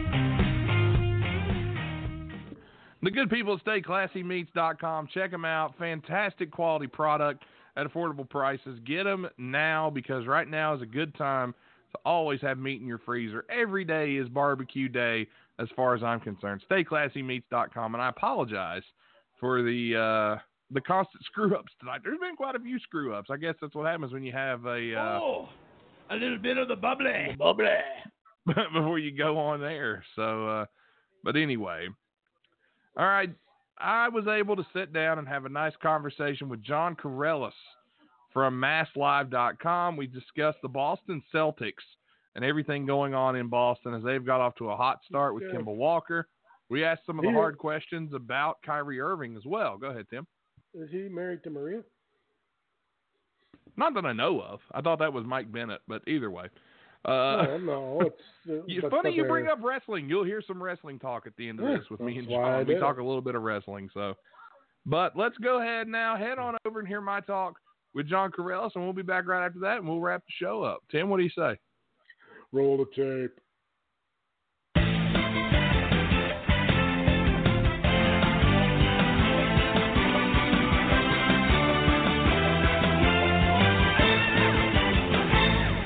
Back with us on the show is the Celtics beat writer from MassLive.com and host of the Locked On Celtics podcast with Locked On NBA podcast, John Karalis. John, thank you so much for coming back on. Our number one Greek guest on the show tonight. I'm happy to be number one. Yeah. Yes, you, sir. You're not just a hero here on Wide Men Can't Jump. You're our hero here on Wide Men Can't Jump. Okay, enough bad enough bad Arby's jokes. But John's back on the Uh. show, and uh, we're glad to have you back on. Our boy Nick Hoff's a fan of you. He's a avid listener, and he always uh, says, "When are you going to bring John back on?" And I'm like, Nick, I can't have him on every week. Good lord! But we're glad to have you here on the show. We're going to talk some uh, some a little Boston Celtics. That's my job. All right. Well, Boston right now sitting fourth in the East, fourteen and five. Um, as of right now, they're seven and zero at home, undefeated at home, seven and five on the road. What's been the key to this team being so good at home? They're really playing well at home so far this season. Yeah, um, it's. I think it's just more comfortable for for these guys as they still try to figure out a little bit of how to work together. Um, they've they've had some good comebacks against good teams, Milwaukee, Toronto, uh, some some clutch home wins there. Uh, they've also had the benefit of some kind of iffy teams come through, like they played uh, the Wizards, which was a tougher game than expected. They played the Knicks, uh, you know. Um, they so I, I think it's some combination of of that and just when you're at home, you feel more comfortable. Um, some of those games where it was tight late, you know, you get that boost from the home crowd. Uh, I think you know Kemba Walker really gets juiced by that. So uh, what home cooking, baby. You get to sleep in your own bed. You get to go through your own routine, uh, and it's something that that's really kind of worked out well for them. And you know, the record on the road hasn't been horrible. They they played some really tough teams on the road. I, I think they're just part of this is just that they're kind of a good team.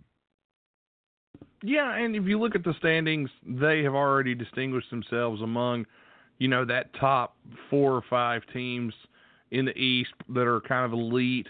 They're going to be battling for um, a home court series, I think, this season.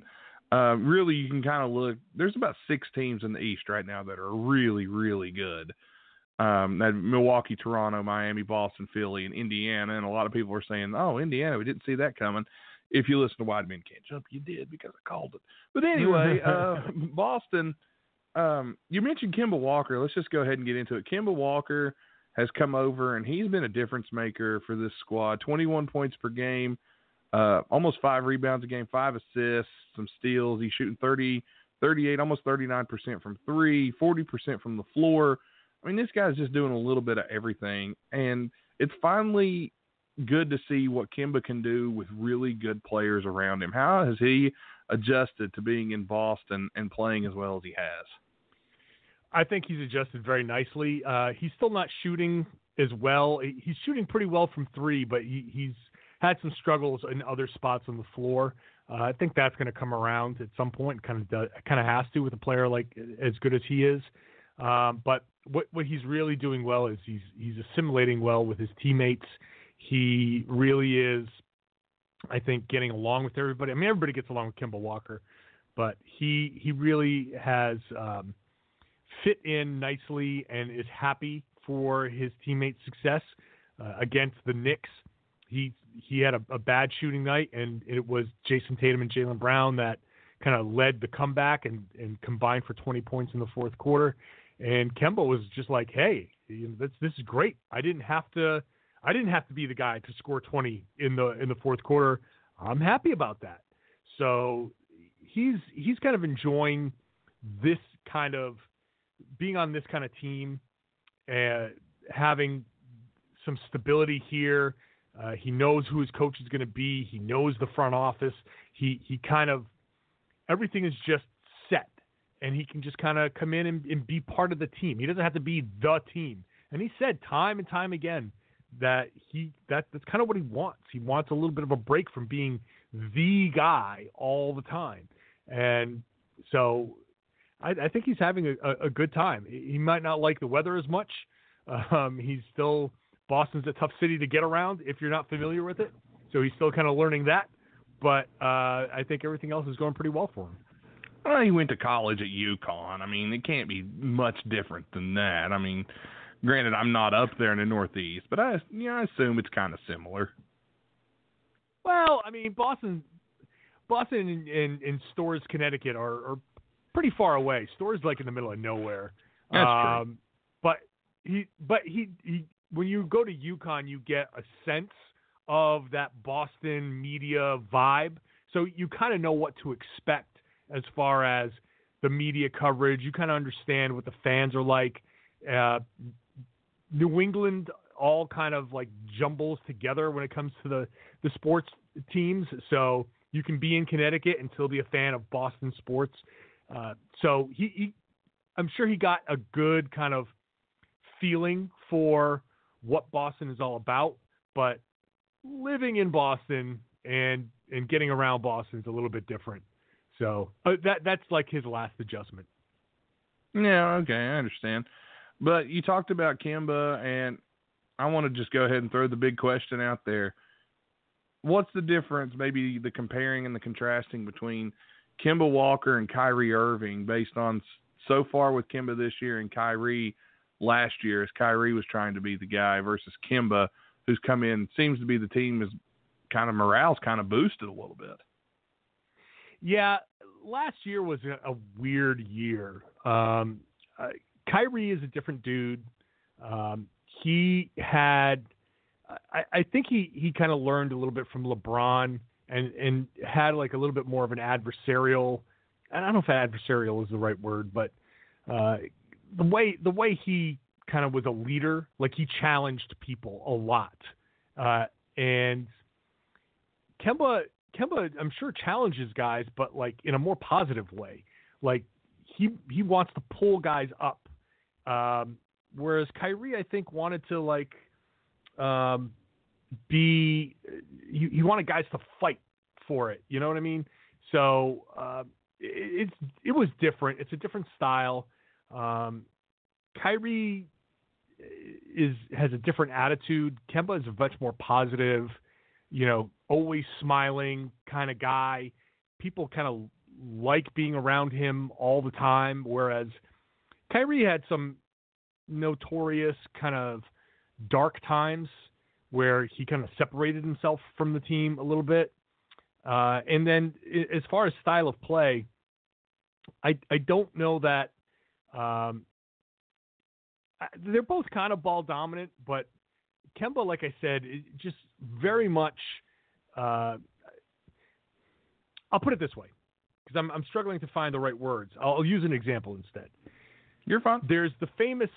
There's the famous um, thing from last season in Orlando, where the the scene of Kyrie not getting the ball at the end of the game in Orlando early on last year, where he's saying you're supposed to go to Al. The play was pass to Al Horford. Kyrie runs down from kind of like half court and kind of reads how Al Horford is positioned and kind of comes off of that and catches the ball and shoots.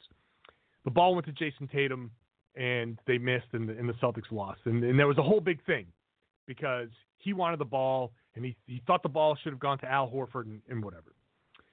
Well, in uh, the comeback against Toronto, Kemba Walker was cooking in the fourth quarter, and Jaylen Brown takes uh, an ill-advised shot, a quick shot, and the next possession down, there was a foul, and he's at the free throw line, and he looks over to Kemba like, "My bad," and Kemba Kemba's like, "You're good, man. Don't you're good. Don't worry about it." And then after the game, Kemba was like, "Yeah, I told him to just keep playing." Like he's he's like, "That was a good shot." You know, like yeah, I was I was I was on fire, but you know, he had a shot. It was open. He took it. Whatever. Like I we need him to take shots. So it's just a very different dynamic of Kyrie was like, this was my moment, and you guys got to understand, like, this is my moment. And Kemba's just like, no, it's cool. Don't worry about it. Like, we're we're all part of the team. It's all it's good. Like, that's the best dichotomy I can draw between those two those two players. Uh, but I also have to say that last year wasn't just on Kyrie. There were a lot of things that were going wrong too. Like Tatum and Brown were coming in off of a season, a postseason where they didn't have Kyrie, they didn't have Hayward, and they got to basically a quarter away from the NBA Finals. Um, they had a summer where Tatum had worked out with Kobe and Jaylen had worked out with T Mac, and they were both feeling themselves a little bit. Uh, Terry Rozier was a problem in that locker room last year. They had a lot of guys, a lot of equal talent that probably after Kyrie, guys two through nine kind of all felt like they were equally talented and they could all they should all vie for the ball. So it was you know Marcus Morris was in that and he had to get his shots and his touches and all of that. It's a different dynamic this year. The the younger guys, Tatum and Brown, have grown. They've learned from that experience. Uh, Mark, uh, I'm sorry, Brad Stevens has learned from that experience. Marcus Smart has learned from that experience. Um, the team is constructed differently, and yes, Kemba is much different than Kyrie and much more positive. That is for sure. But a lot of other things have gone the Celtics' way to change that dynamic from last year. So while a good chunk of it is because Kyrie is gone, uh, but not 100% of it. Well, I'm glad you took the time to, to really break that down because normally you, you just see it and it's like, ah, well, you know, Kim is just a better teammate. I'm glad you looked at it though and, and really explained the differences because there's a lot going on and was going on in Boston there, but it seems like it's uh, the grass has been greener on the other side, especially for Jaylen Brown. he's having a great year so far. 19 points per game, seven rebounds. All of his numbers seem to be way up. Shooting uh, pretty well from the field, about 50% almost from the floor. Jaylen Brown, he he's not quite at 20 points per game yet. He's pretty close. Um, what do the Celtics expect out of him? More of the same, or do you think maybe they want him to take even a further step and continue contributing, uh, maybe even a little more than what he has been? Because it seems like he has really great games, but then maybe he'll have a game where he's not as great. Yeah, I mean he he's still struggling sometimes. Um, I, I think th- there's there are parts of um, his game where he, he can kind of kind of get in his own head sometimes. I think he struggles um, from time to time, and and I don't know if it's a loss of confidence or maybe he just lets certain things kind of bother him. I, I don't know exactly what it is. I know that after the game in in Sacramento where they lost uh, at the buzzer, basically, uh, he talked about the need to be like more mentally sound, and I think he was talking about himself. He's talking about everybody, but I'm sure he was some of it was geared towards himself as well. Uh, but he's played very, very well um, this year. He's added elements to his game that I didn't expect him to to be able to add. I, I think he's been very good at attacking uh, a bunch of different ways offensively, being aggressive, um, integrating like some some post play. Uh, really, uh, also uh, a better a better more more improved uh, handle. Uh, he he's getting into the lane and he's able to like make passes and, and understand where the open man is. A lot of things that he hasn't been able to do in past years. Now this is his fourth year and, and it stands to reason that he would have some some growth. And I think the Celtics are banking on more of that growth. I mean, they just gave him a $100 million extension. So I think they they expect him to continue to work and grow and, and be a player that they can lean on for the next four years beyond this year. Um, I, am very impressed with what he's done. His free throws have improved uh, dramatically. That's one of the weakest points of, of his game in the past. And, and he does all of this while defending very well. So uh, he's he's grown into a, a very good two way player, and and I would expect to have some more steady growth. It's not going to be a, a 20 point game every night, but he's going to have nights where he carries the team. And he had 11 fourth quarter points against the Knicks, and that's that's important. And it's important that he understands that he has that within him, and that the Celtics are going to need from time to time that that kind of explosion from him. Yeah, and it seems like the Celtics just have so many guys that can beat you uh, night in and night out. Another one of those guys is Gordon Hayward, and um, I just saw his birthday, and I just realized I'm 13 days older than him. So, man, let me reflect on what I'm doing with my life. No, I'm kidding. But uh, Hayward, uh, Hayward's another guy. 39 points per game uh, against Cleveland. Granted, that's Cleveland. Uh, then Charlotte 20 and 10, but then the Spurs nine points, two rebounds. He's just kind of sporadic. Maybe it's him trying to still possibly recover from that injury, but well, I mean he's having a good. Yeah, that's true. He did. So uh, again, it's hand. one of he those. Broke his hand in the first half of that game. Uh, any word on how long he's out? Um, he's he's been out for three weeks, but he's progressing well, and they um, I would expect him back maybe in another week or so. But it was non-shooting hand, and he um, he's he's able to stay in shape. He can do the running. He's shooting. Um, he's just doing non-contact drills, but he can go out there and catch the ball and and shoot. Like I said, it's non-shooting hand, so he can do basically everything else. He can do leg work and you know get in get in the weight room and do stuff like that. Um, so he'll he'll be back soon, but but yeah, I, he's he's been playing very well. Um, I think that there there are some games where he kind of like takes a back seat, but Mhm. he, before the, the the broken hand, he was really starting to show exactly like the all star level Gordon Hayward that that he has been in the past. So uh, I think he's going to come back and, and, and really slide back into uh, a, a pretty important role for the Celtics. Yeah, and I apologize for not doing my research better. I just missed the date there, and I had heard the. I apologize for bringing up uh, Hayward Yeah, like fine. that. I'm just sorry. It's been a long month. and I apologize to people listening. And I apologize to the people listening for me missing that. I, I am sorry. All right, Jayson Tatum. This is a man that's not hurt right now because he is playing some fantastic basketball. 30 points, six rebounds, seven assists against the Knicks. Brooklyn, he does 26 and 9. Is it safe to say this is going to be Jayson Tatum's team here sooner rather than later in Boston? Yeah, I mean, I think that's the goal.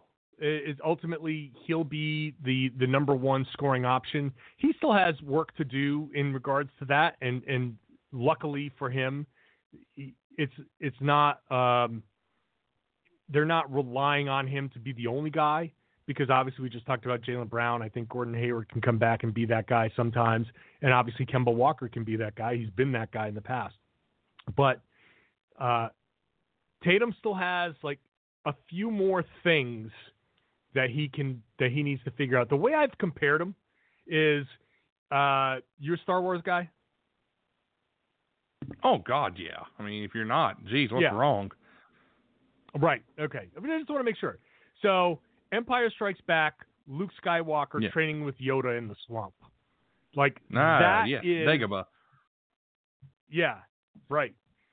That is how I see Jayson Tatum right now. You obviously see that he's he's got the potential to be great, and he can do some things that are great, but he's still trying to figure out how to use his powers.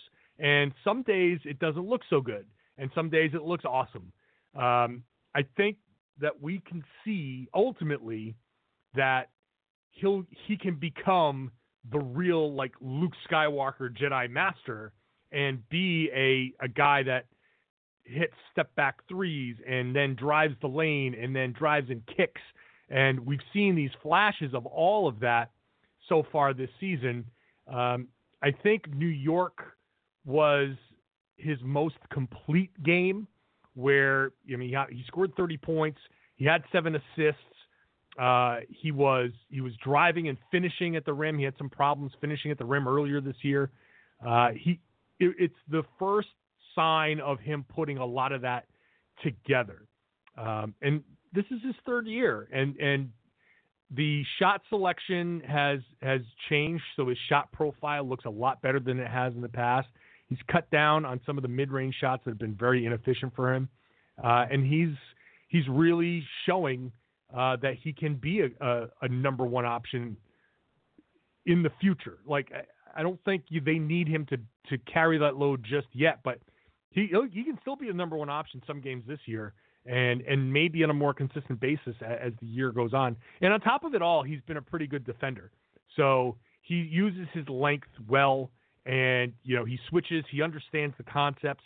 So he he really has uh, a very special ability. I'm going to need anybody out there that's really good at Photoshop or doing video.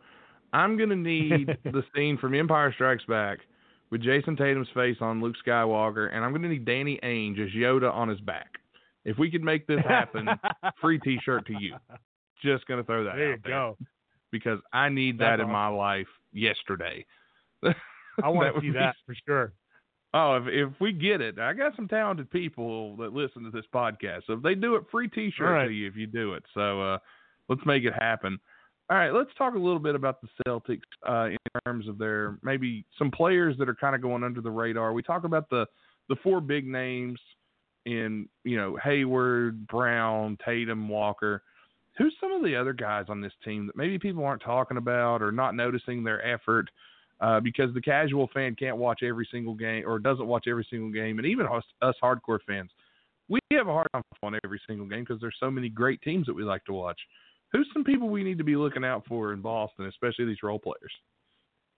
Well, um, I mean, I could throw Marcus Smart into that mix because he's been, uh, he, he- he just got hurt too, but we'll see. Uh, he's been he's been very very good for most of the season. I think he's had uh, some nagging injuries, and and that's kind of hurt his um, hurt his production over the last couple of games, but he's been the typical Marcus Smart dogged defender while also shooting. Uh, his his three point percentage is down to about 33 percent, but for a while there it was up it was up around 35. So if he can get if he can get that back up, then that that's something that's going to be really important for the Celtics. Uh, Daniel Theis has had a pretty nice run as the Celtics starting center. I know there are a lot of questions about the Celtics center position and and uh, you know what are they going to do uh, after losing Al Horford and Aron Baynes. I think Daniel Theis, minus a couple of bad games, which is to be expected. I mean, he's not a superstar player or anything like that, but he's handled that job pretty nicely.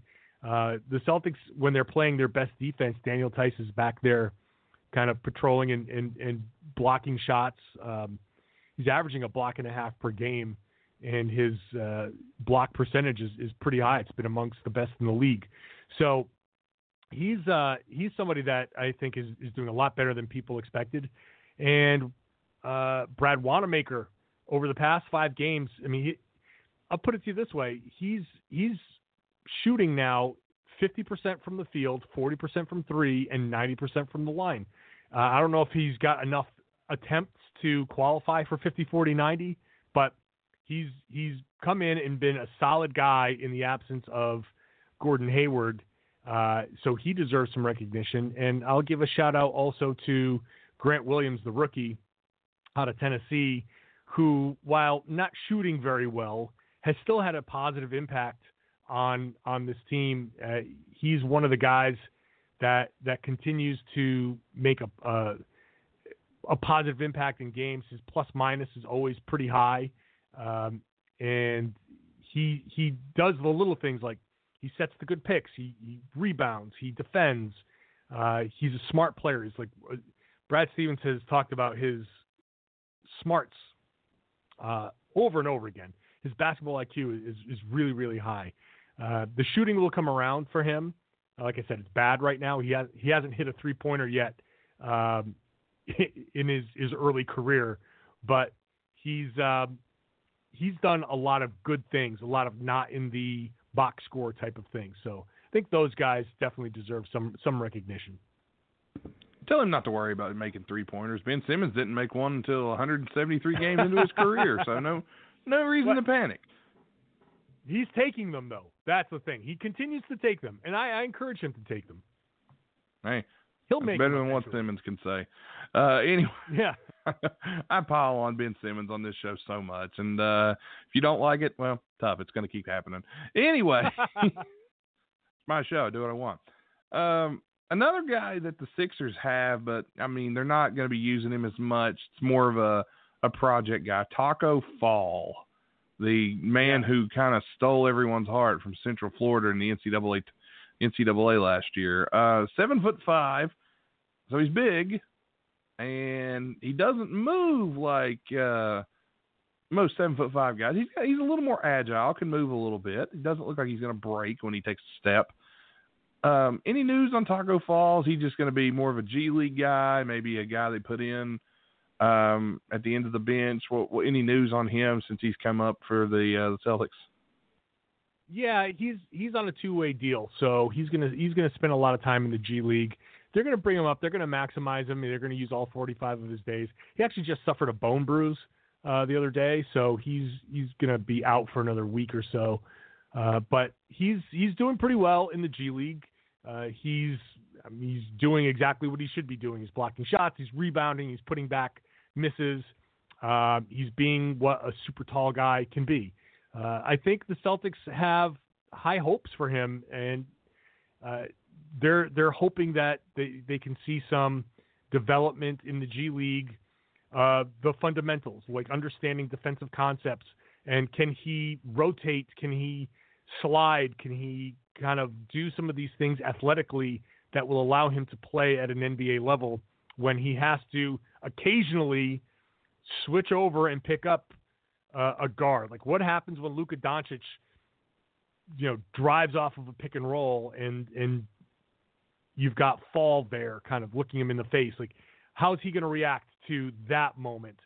Um, that that's the basketball side of things, he you know he started basketball pretty late in his life, and it's hard to like learn how to be a, a huge guy like that and play basketball. Um, so he, I, I think he's making some some good progress. Um, I, the Celtics coaches that I've talked to, they they like him. They think that he's got the potential to to be something in the NBA. Who knows how long it's going to take?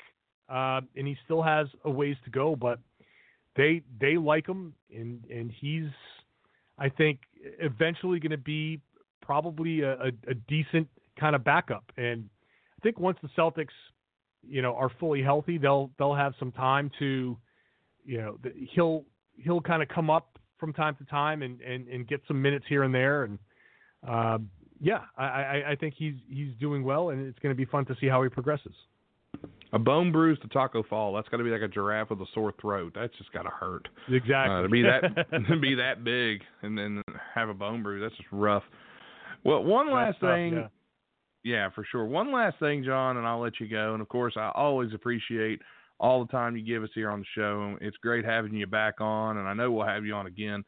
But uh, I want to look at the Celtics here and maybe maybe kind of do a little bit of a prediction here in a way. Um, mm-hmm. Right now they're setting fourth again, so uh, we'll just say if the playoffs started today, and I know everyone, we're what 19, 20 games into the season, so don't go Sure. crazy on me out there on Twitter. Um, let's just say they end up matching up with, you know, Miami, Toronto, Milwaukee, Philly, one of those squads. Do Mhm. you think they have what it takes, this Boston Celtics team right now, and they'll get Hayward back healthy, barring any injuries? Do they have what it takes to make a run at an NBA Finals on this squad, or do you think they need another year of Kemba in there in Brad Stevens' system, or do you think that they could possibly make a run this season? Well, they they could. I, I don't think I, I I wouldn't put the odds at of that being very great. I can, but I can see them getting to the conference finals. Uh, they are, I think, pretty evenly matched with Toronto. I think they're maybe a a, a bit better than Miami, although we're going to see uh, how that goes because the Celtics play Miami next in Boston. Uh, Philly is an interesting uh, an interesting team because Philly's top end talent, you can say, well, Joel Embiid's better than anybody the Celtics have. Uh, ben Simmons, you you might make an argument to that uh, effect, but the the construction of that team is just so unique. Let's say that they could either turn it on and make a run to the finals themselves, or it could it could bite them in the ass and they can have a disappointing playoff early exit. Um, and I'm I'm not 100 percent sure where where I land on them. They they still have no real shooting to speak of, but when Embiid is going, uh, it might not matter. And so, can the Celtics beat the Sixers? I think they can, but I don't know. It kind of depends on on which matchup they hit first and, and how healthy they can be. The the thing with the Celtics is they are they need all four of their big players, their core players, to to be healthy and play well. They need Hayward, Tatum, Brown, and Walker. They can't. I don't think they can make a deep run if any one of those guys is out. Um, and then from there, Marcus Smart is a, a key piece to the entire puzzle. And I think their their closing lineup could be Kemba, Marcus Smart, Jayson Tatum, Jaylen Brown, and Gordon Hayward, and basically go no center and dare you to try to post one of those guys up. And if you want to go to a post up and, and just have have your offense stall with just waiting for one guy to go back to the basket, then go for it. On the other end, who's that guy going to guard? If, so if they play the Sixers and they go with that lineup, who does Embiid guard? And what does he do out in the perimeter? And and how do you stop that team? So it, it'll be it'll be an interesting kind of you know uh, ir- irresistible force versus immovable object in that scenario. So the Celtics Ah, nice are wrestling constructed kind there you go. um, they, um, they they have they have what it takes in some regards. They obviously they have weaknesses, but they when they put it together, they present some unique challenges uh, to go along with their own weaknesses. So it, they they they could get they they could get to the conference finals, um, and then I don't know. I'm assuming Milwaukee is going to be the the team that gets out of the East. They're just so good. Giannis is so good. Like I, I'm not going to sit here and legitimately say that the Celtics are going to beat the Milwaukee Bucks in a series, but they who knows? Who knows? By the by the time that that comes around, things could be different. So, but we'll see. I do like the wrestling reference there. That was nice. Yeah, I'm you know happy to drop references. I got Star Wars, I got ref- wrestling, I got everything for you, man. Hey, you get you start talking wrestling on here, you better look out. Uh, wrestling wrestling is wrestling is the uh, the love of my life. I love the NBA, but wrestling wrestling is my other one. That's my other passion. All right, well we'll to talk about that someday. I remember I remember going to the Providence Civic Center to watch Bob Backlund wrestle. So. Oh my goodness. I met Bob Backlund a few years ago, and that man is in better shape now than he was then. He's incredible. Yeah, I'm, sure. I'm sure he's a maniac. I just uh, Oh, over God. the weekend, over this past weekend, and I don't care if our listeners hear this; they know. I was recently at uh, WrestleCade this past weekend in Winston Salem, North Carolina.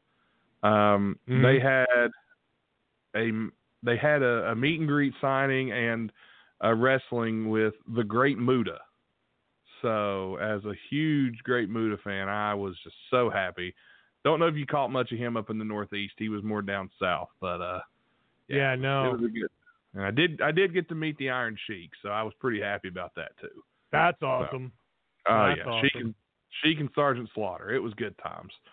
Uh, but yeah, it, it it amazes me how many people that have been on this show because it's insane how many people and how many basketball guys love pro wrestling. I've had so many guests on here and just casually mention it, like, or, or they'll make a little reference like you did, and I'm like, oh, dude, I love wrestling too. And then it's on. It's all about wrestling. We're talking wrestling. there you go. there. So it's like it's like there's there's a correlation here. I have tapped into a market that no one knew was there. you got to do a basketball and wrestling podcast. I kind of do already with this because we talk wrestling sometimes out of the blue for no reason. But anyway, John, I appreciate you jumping on the show and talking basketball and a little bit of wrestling with us. You know, maybe you'll be, Sure, man. you ever get go to the Boston Garden. You know, those were good days. But uh, let our Oh, yeah. listeners know where they can keep up with you and hear nothing but Celtics and absolutely no wrestling Uh, That's right. on your various shows and can- Twitters and things like that. You can follow me on Twitter at Reds Army underscore John, Reds Army underscore John. Uh, and you can read my stuff at masslive.com. You can go to masslive.com slash Celtics for a more direct uh, path to to my work. And of course, you can listen to me on the Locked On Celtics podcast Monday through Friday and on Wednesdays on the Locked On NBA podcast. And coming soon, John and I will be hosting the Locked On WWWF podcast, where we look back at the careers of, of Captain Lou Albano. Oh yeah, there we go, man. I I one of these days, one of these days. hey, I always wanted to get me. in the ring. I always want to get in the ring. John, I've been in the ring. I did a battle royal one time. Let me tell you, you don't want to get in the ring. it oh, hurts. I'm sure it does. You know, it's it's not fake. It's just Oh, no. orchestrated. Those guys are really hitting each other. Anybody that ever tells me, "Oh, well, that ring's like a trampoline," I just slow. Mm. because having been in Yeah. one and fallen in them, and let me tell you this, you know what hurt me more than actually falling in the ring? Falling in the ring sucked. What hurts the worst is hitting the ropes, because the ropes, a lot of Oh. them, especially in especially in independent pro wrestling, um, the Northeast they use real rope, but the ropes down uh, in most indies is cable, and when you hit the ropes, if you're I'm six foot five. I hit the ropes and my side hits it, and you have to put your right arm out in case the rope breaks. Because if you don't, if you ever notice that wrestlers run the ropes and they hit the ropes, and they stick their right Yep. arm out just to hold on in case the rope breaks. Because if it does, you'll Yep. go over the top rope and you'll land on your feet. And if people don't believe that, I saw it happen. It's true, but Ugh. it'll bruise your ribs if you're not careful because that happened to me in that battle royal I was in. I go over the top rope, but I didn't go high enough, so I bruised my ribs on the rope. Uh, so yeah, Ugh. that was my my one adventure into a pro wrestling ring. It was a blast, and I loved every second of it. But uh, I'll stick to doing I'll stick to doing commentary like I like I do. So, all right, well, anytime you want to talk, just hit me up. I'm always available for that. But thanks You again it. for coming on and talking basketball with us. Enjoyed it, and uh, hope to have you back real soon. We'll talk some more Celtics and some more pro wrestling, as they say. You got it, man. All right, thanks again, bud.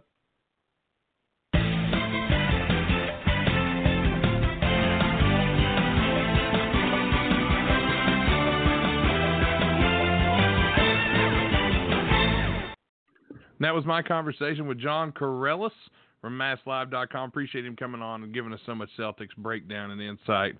Want to give you guys a quick little update. The Houston Rockets have announced they will formally file a protest uh, against the James Harden dunk miss. So who knows what's going to happen if this protest is upheld. So we'll have to wait and see what happens there. Um, Tim, we lost Tim. He's been eaten by a polar bear. Yes. So he'll be back though next week, of course. Thanks guys for listening in. As always, we appreciate you. Appreciate our guests this week, John Karalis and Alphonse Sydney, and appreciate uh, you sticking around through all the shenanigans, the technical issues, and hopefully I'll have this resolved next week and everything will be good to go. Uh, you can find us on iTunes, Podcast Addict, Stitcher, Google Play, FM Flash, iHeartRadio, and anywhere you find podcasts. I still got to get us on Spotify, guys. Finals week is next week, so uh, as soon as I'm done with finals, I'll get to work on some other stuff with Wide Men Can't Jump for sure. Appreciate you guys listening in as always. You can download our shows and anywhere you want. WideMenCan'tJump.com is there. Check us out there. Patreon shows have been up. Go check those out. Some good Patreon stuff coming soon that I can't talk about yet, but it's coming. Promise. Not going to want to miss it. Thanks for Tim and TR, and we'll be back. Um, we'll be back next week for sure. Be on the lookout. Who knows? We might do a pick show this weekend, depending on what's going on. Thanks again for listening, everybody. Have a good night. It's Nate. See you. Thanks for listening to this broadcast on the Wide Men Radio Network located at blogtalkradio.com slash Wide Men Can't Jump. You can check us out on Patreon at patreon.com slash Wide Men Can't Jump for more exclusive content only available to our Patreon members. You can find this program and others like it on iTunes, Podcast Addict, Stitcher, Google Play, FM Flash, iHeartRadio, and more. Just search Wide Men Can't Jump.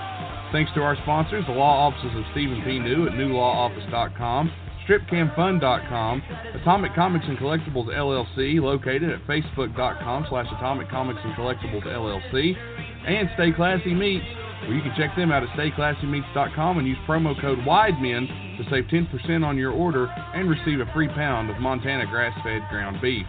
Follow us on Twitter at WideJump and be sure to keep up with all the content that's being posted there. Thanks again for listening, and we'll see you next time on the Wide Men Radio Network.